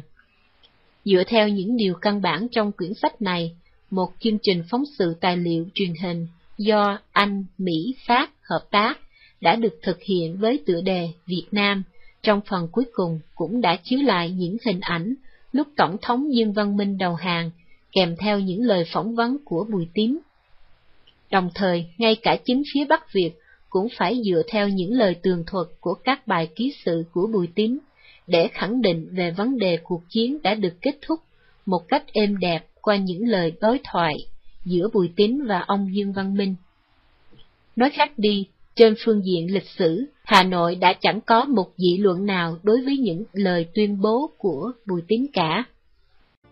Trong ngày Sài Gòn thất thủ và tiến vào dinh độc lập, Bùi Tiến còn mang thêm một tư cách khác là ký giả của báo Quân đội Nhân dân, cơ quan ngôn luận của quân đội Bắc Việt. Trước kia, vào năm 1945, khi mới 18 tuổi, Bùi Tín cũng đã tham gia tổ chức Việt Minh trong phong trào kháng chiến chống Pháp và đã gia nhập Đảng Cộng sản Việt Nam. Bố ông sinh sống tại cố đô Huế và đã từng giữ chức Bộ trưởng Bộ Tư pháp trong chính quyền của vua Bảo Đại do quân Nhật dựng nên trong thời kỳ đệ nhị Thế chiến. Sau đó lại tham gia Hội đồng Chính phủ của Hồ Chí Minh và được bầu làm Chủ tịch Quốc hội. Xem qua lý lịch như vậy, rõ ràng Bùi Tín đã xuất thân từ thành phần thuộc gốc cách mạng. Đến năm 1954, Bùi Tín tham gia cuộc tấn công Điện Biên Phủ với chức vụ đại đội trưởng và bị trọng thương qua cuộc chiến này. Sau đó, Tín được miễn công tác chiến đấu và trở thành một ký giả, hoặc đôi khi làm phát ngôn viên. Vì vậy có lẽ trong cuộc tổng công kích Sài Gòn, Bùi Tín đã kiêm nhiệm luôn vai trò vừa là ký giả, vừa là một bộ đội đột nhập vào tới dinh độc lập chăng. Sau chiến tranh, Tín leo lên tới chức chủ bút tờ quân đội nhân dân, rồi đến năm 1982 lại chuyển công tác phục vụ tờ báo Nhân dân, một cơ quan ngôn luận, tuyên truyền của Đảng Cộng sản Việt Nam. Với chức vụ phó chủ bút, tòa soạn. Ngoài ra, về mặt quân đội, Tính còn được thăng cấp bậc lên đến chức đại tá. Đến đây có thể nói là Bùi Tín đã bước đến tục đỉnh con đường thăng quan tiến chức và trở thành một trong những nhân chứng lịch sử của Bắc Việt, từng chứng kiến cảnh rút quân cuối cùng của người Hoa Kỳ, cũng như cảnh đầu hàng toàn diện của chính quyền miền Nam Việt Nam. Nhưng bước vào đầu thập niên năm 1990, thì đột nhiên chính quyền Hà Nội lại công kích họ Bùi bằng cách truyền đi trên đài phát thanh quốc doanh của họ những lời lẽ như Bùi Tín đã tự tuyên truyền bịa đặt về chuyện ông ta là người đầu tiên xác nhận sự đầu hàng của địch tại dinh độc lập. Hoặc thậm chí hơn, những lời tuyên truyền láo khoét của Bùi Tiến chẳng khác nào ếch ngồi đáy giếng, muốn phình bụng to ra bằng con bò. Chẳng những thế, Hà Nội còn tuyên bố là việc Tín đột nhập vào dinh độc lập xảy ra sau khi Bắc Việt đã điều đình cho ông Dương Văn Minh đầu hàng, và chuyện Tín bị thương trong trận Điện Biên Phủ hoàn toàn là điều bịa đặt. Để đối lại sự công kích của Hà Nội, Bùi Tín đã trốn sang Pháp xin tị nạn vào năm 1990 và bắt đầu phản kích lại bằng những lời tố cáo Đảng Cộng sản Việt Nam là độc tài và đàn áp dân chúng. Trong những lời tố cáo này, Bùi Tín luôn nhấn mạnh đến vấn đề tự do chính trị và tự do kinh tế, đồng thời đưa ra những tính tất yếu của chủ nghĩa dân chủ và chủ nghĩa đa nguyên. Vào mùa thu năm 1991, tôi đã gặp lại Bùi Tín tại thủ đô Washington của Hoa Kỳ. Khi tôi đặt câu hỏi, nếu hiện nay ông thường đề cập tới tự do và dân chủ, thì ông nghĩ sao về cuộc chiến tranh? Trước đây đã đánh tan một chính quyền từng nêu cao ý nghĩa của tự do và dân chủ, tuy nó không hoàn toàn giống với giá trị quan như ông suy nghĩ. Bùi Tín đã trả lời như sau. Cuộc chiến đó là sự thắng lợi rỗng tích và vô nghĩa. Lòng tôi vô cùng đau đớn xót xa khi nghĩ rằng có lẽ những đồng chí của tôi đã hy sinh cả tính mạng cho sự thắng lợi vô nghĩa này. Sài Gòn thất thủ kỳ 12 của ký giả nhật báo Sankei Komori Yoshihisa do Minh Tâm chuyển ngữ qua giọng đọc của Bảo Xuyên. Kẻ thắng người bại Đối với lực lượng cách mạng ở Việt Nam, thì sự kiện Sài Gòn thất thủ đã là một chiến thắng vẻ vang, mang tính cách lịch sử. Vào ngày 15 tháng 5 năm 1975, trong một buổi lễ chào mừng chiến thắng này, trên khán đài đặt trước cổng chính của dinh độc lập cũ, những khuôn mặt nổi tiếng tiêu biểu của các chiến sĩ cách mạng đã tề tựu đông đủ. Đứng giữa khán đài là Chủ tịch nước Tôn Đức Thắng, một nhân vật từng sát cánh chiến đấu với Hồ Chí Minh, trên 30 năm lúc đó cũng đã 87 tuổi. Tuy vậy, vóc dáng ông rất to béo, tròn trịa đẩy đà, và trong ông vẫn còn mạnh khỏe. Đứng ngay sau lưng ông, người ta thấy khuôn mặt của Lê Đức Thọ, một nhân vật chủ chốt trong tiến trình ký kết Hiệp định Ba Lê. Cả hai người này đều là đại biểu của miền Bắc trong buổi lễ hôm đó. Dưới ánh nắng chói chang trên khuôn mặt của ông Thắng và những người chiến sĩ cách mạng như càng thể hiện rõ nét tự hào về cuộc thắng lợi to lớn chiếm được miền Nam Việt Nam. Vì đối với họ, sau khi đánh đuổi được thực dân Pháp, thì kế tiếp là buộc được Hoa Kỳ phải triệt thoái khỏi Việt Nam, đồng thời đánh tan luôn chính quyền miền Nam mà họ cho rằng đó là chính quyền bù nhìn của Hoa Kỳ. Không tự hào sao được. Đứng bên cạnh những nhân vật chủ chốt đại biểu của miền Bắc là những thành phần đầu não trong chính phủ cách mạng lâm thời miền Nam Việt Nam người ta ghi nhận sự hiện diện của ông Nguyễn Hữu Thọ, Chủ tịch Mặt trận Giải phóng miền Nam, kiêm Chủ tịch Hội đồng Tư vấn Chính phủ Cách mạng Lâm thời miền Nam Việt Nam. Ông Thọ nguyên là một luật sư ở Sài Gòn, dưới thời chính quyền ông Ngô Đình Diệm. Nhưng vì bất mãn chế độ nên đã bí mật trốn vào rừng sâu. Đứng xa hơn một chút nữa là ông Huỳnh Tấn Phát, Thủ tướng Chính phủ Cách mạng lâm thời miền Nam Việt Nam. Ông Pháp cũng là một trí thức ở Sài Gòn trước đó, làm nghề kiến trúc sư và đã nổi tiếng qua công trình thiết kế xây dựng tòa đại sứ Nhật Bản. Từ cuối năm 1950, ông Pháp vì bất đồng chính kiến với chính quyền ông Ngô Đình Diệm,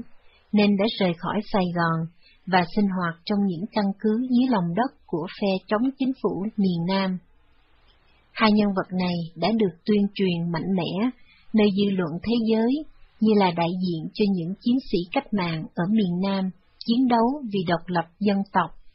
không bị lệ thuộc vào một đảng phái hoặc hệ tư tưởng chính trị nào.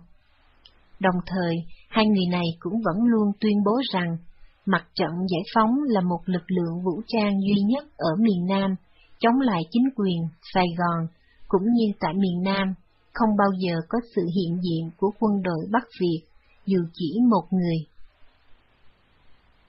Như vậy đúng ra, trong buổi lễ này, hoặc ông Thọ hoặc ông Phát sẽ là đại biểu cho phái đoàn miền Nam thì mới hợp tình, hợp lý.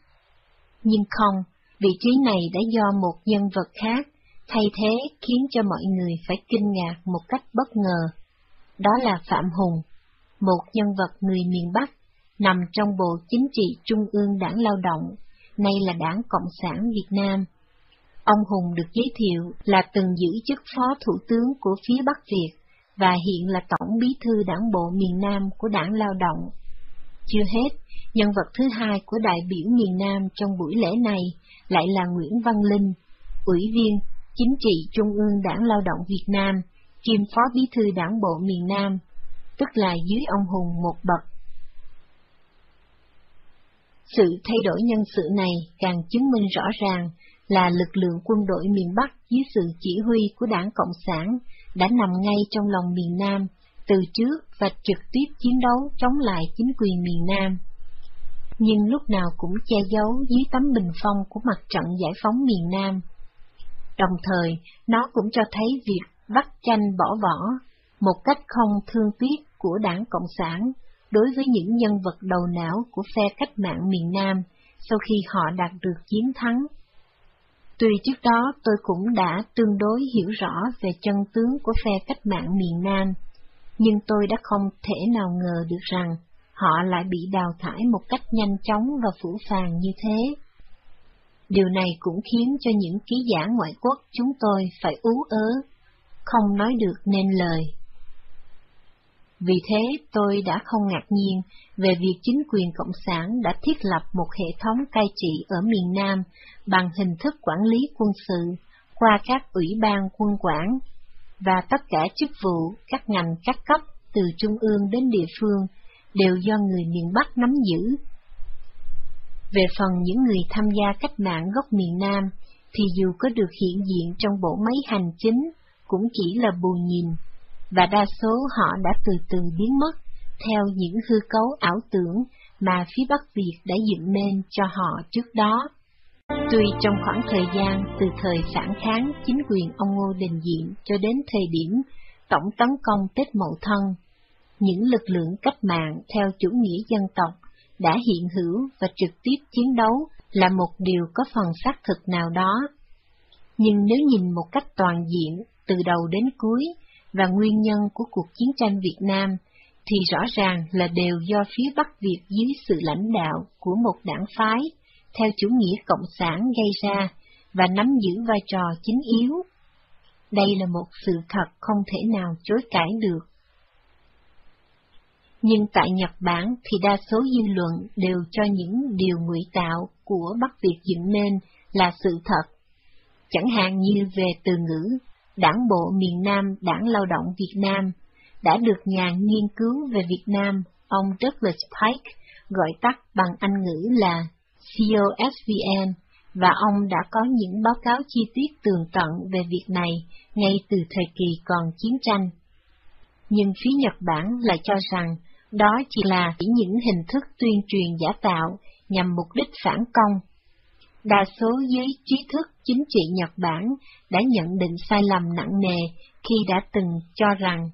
nếu Hoa Kỳ rút quân thì người Việt Nam trên tinh thần hòa giải dân tộc sẽ thực hiện được nền hòa bình tại đây. Hoặc nếu ông Thiệu từ chức thì cuộc chiến tranh Việt Nam sẽ được giải quyết bằng những cuộc nói chuyện đàm phán giữa hai bên. Rõ ràng, đây chỉ là những điều viễn vông đã được chứng minh ngay sau khi cuộc chiến tranh Việt Nam kết thúc. Vì từ cơ bản, phía Bắc Việt được đặt dưới hệ tư tưởng chính trị của chủ nghĩa cộng sản đã tiến hành một cuộc chiến tranh toàn diện xâm chiếm miền Nam, và trong đó quá trình cuộc chiến tranh này, những ai không đồng thuận theo hệ tư tưởng của họ sẽ bị tiêu diệt. Về điểm này, chủ trương của ông Thiệu biểu hiện qua những câu nói của ông như Đừng nghe những gì Cộng sản nói mà hãy nhìn kỹ những gì Cộng sản làm, hoặc là việc thương lượng với những người Cộng sản để giải quyết vấn đề là điều không thể nào có được. Xem ra quả thật là chính xác và đúng đắn. Cuộc chiến tranh Việt Nam còn thể hiện một hình thức xung đột giữa hai hệ tư tưởng chính trị. Trải bao năm tháng dài của cuộc chiến, tại miền Nam đã không hề có một sự kiểm duyệt nơi những tin tức loan tải từ những ký giả và báo chí ngoại quốc. Nhưng sau khi chính quyền mới được thành lập, thì sự kiểm duyệt thông tin đã bắt đầu xuất hiện và rất gắt gao. Mặc dù trong thời chiến đối với giới truyền thông ngoại quốc, thì hầu như chỉ đưa toàn những tin tức bất lợi cho quân đội của mình, nhưng chính quyền miền Nam vẫn chấp nhận sự tự do thông tin báo chí. Trong khi đó, phía Bắc Việt chỉ tuyển chọn những ký giả thân cộng để phục vụ cho việc tuyên truyền của họ. Hơn nữa, đài phát thanh quốc doanh của Bắc Việt lại thường bóp méo sự thật qua những điều biểu đặt giả tạo. Thí dụ như việc Văn Tiến Dũng, Tổng tham mưu trưởng quân đội Bắc Việt lúc đó đang ở miền Nam, để trực tiếp chỉ huy các cuộc tấn công quân sự, thì họ cứ một mực nói dối là Văn Tiến Dũng lúc nào cũng ở Hà Nội. Kế đến là việc Hoa Kỳ viện trợ cho miền Nam. Vì Hoa Kỳ là quốc gia theo chủ nghĩa tự do dân chủ, nên tất cả những chính sách đều bị ảnh hưởng bởi sự biểu quyết của dân chúng, mà cơ quan đại diện là quốc hội. Cho nên vì sợ dư luận thế giới, nhất là giới thông tin quốc tế,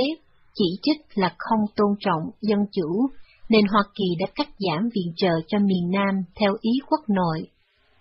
Ngược lại thì Trung Cộng và Liên Xô là hai nước độc đảng độc quyền, nên việc viện trợ cho miền Bắc đã không gặp sự phản đối.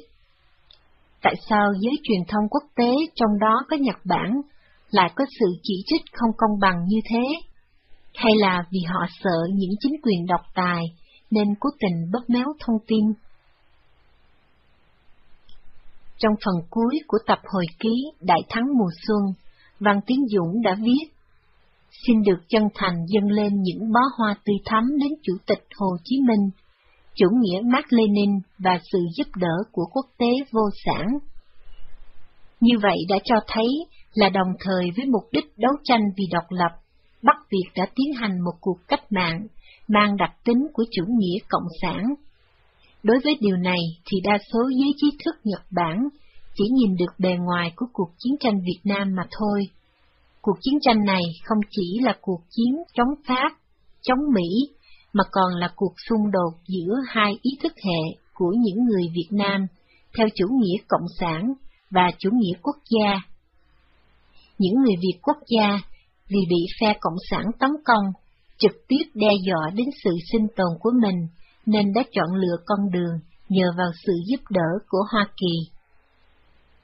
Nếu giới trí thức Nhật Bản cho rằng việc miền Nam đã lệ thuộc vào sự bảo vệ của Hoa Kỳ là một điều không chính đáng, thì sau cuộc đệ nhị thế chiến đến nay, Nhật Bản đã và đang nhờ vào sự bảo vệ an toàn và sự trợ giúp quân sự của ai? Điều này có chính đáng hay không? Những nấm mộ cô đơn 23 năm sau khi Sài Gòn thất thủ, tôi lại viếng thăm nơi này và đã đi đến Nghĩa trang liệt sĩ ở Biên Hòa. Nơi đây chia làm hai khu chôn cất những người chiến sĩ đã hy sinh trong cuộc chiến tranh Việt Nam. Khu Nghĩa trang của những người chiến thắng thì được dọn dẹp gọn gàng sạch sẽ, mà trong đó những tấm bia được trang hoàng thật nghiêm trang thành kính, và hầu như trên những nấm mộ này lúc nào cũng khói hương nghi ngút, hoa quả trưng bày để tưởng nhớ đến người quá cố Cùng trong khu vực này, nằm khuất dưới chân một ngọn đồi,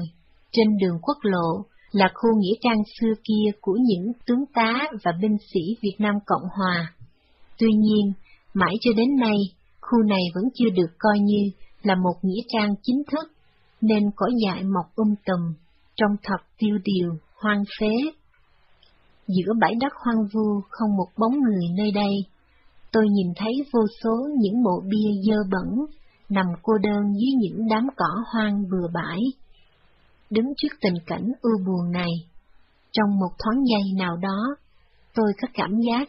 như là vong hồn của những kẻ bại trận đang chập chờn đâu đây. Nhưng nếu nhìn kỹ xuống chân, ta sẽ thấy ngay dưới những tấm bia mộ nay đã biến thành màu vàng úa này, có những vòng hoa nho nhỏ, màu đỏ thắm, như muốn ẩn tránh khi nhìn của mọi người, và mọc xen lẫn vào đám cỏ dài,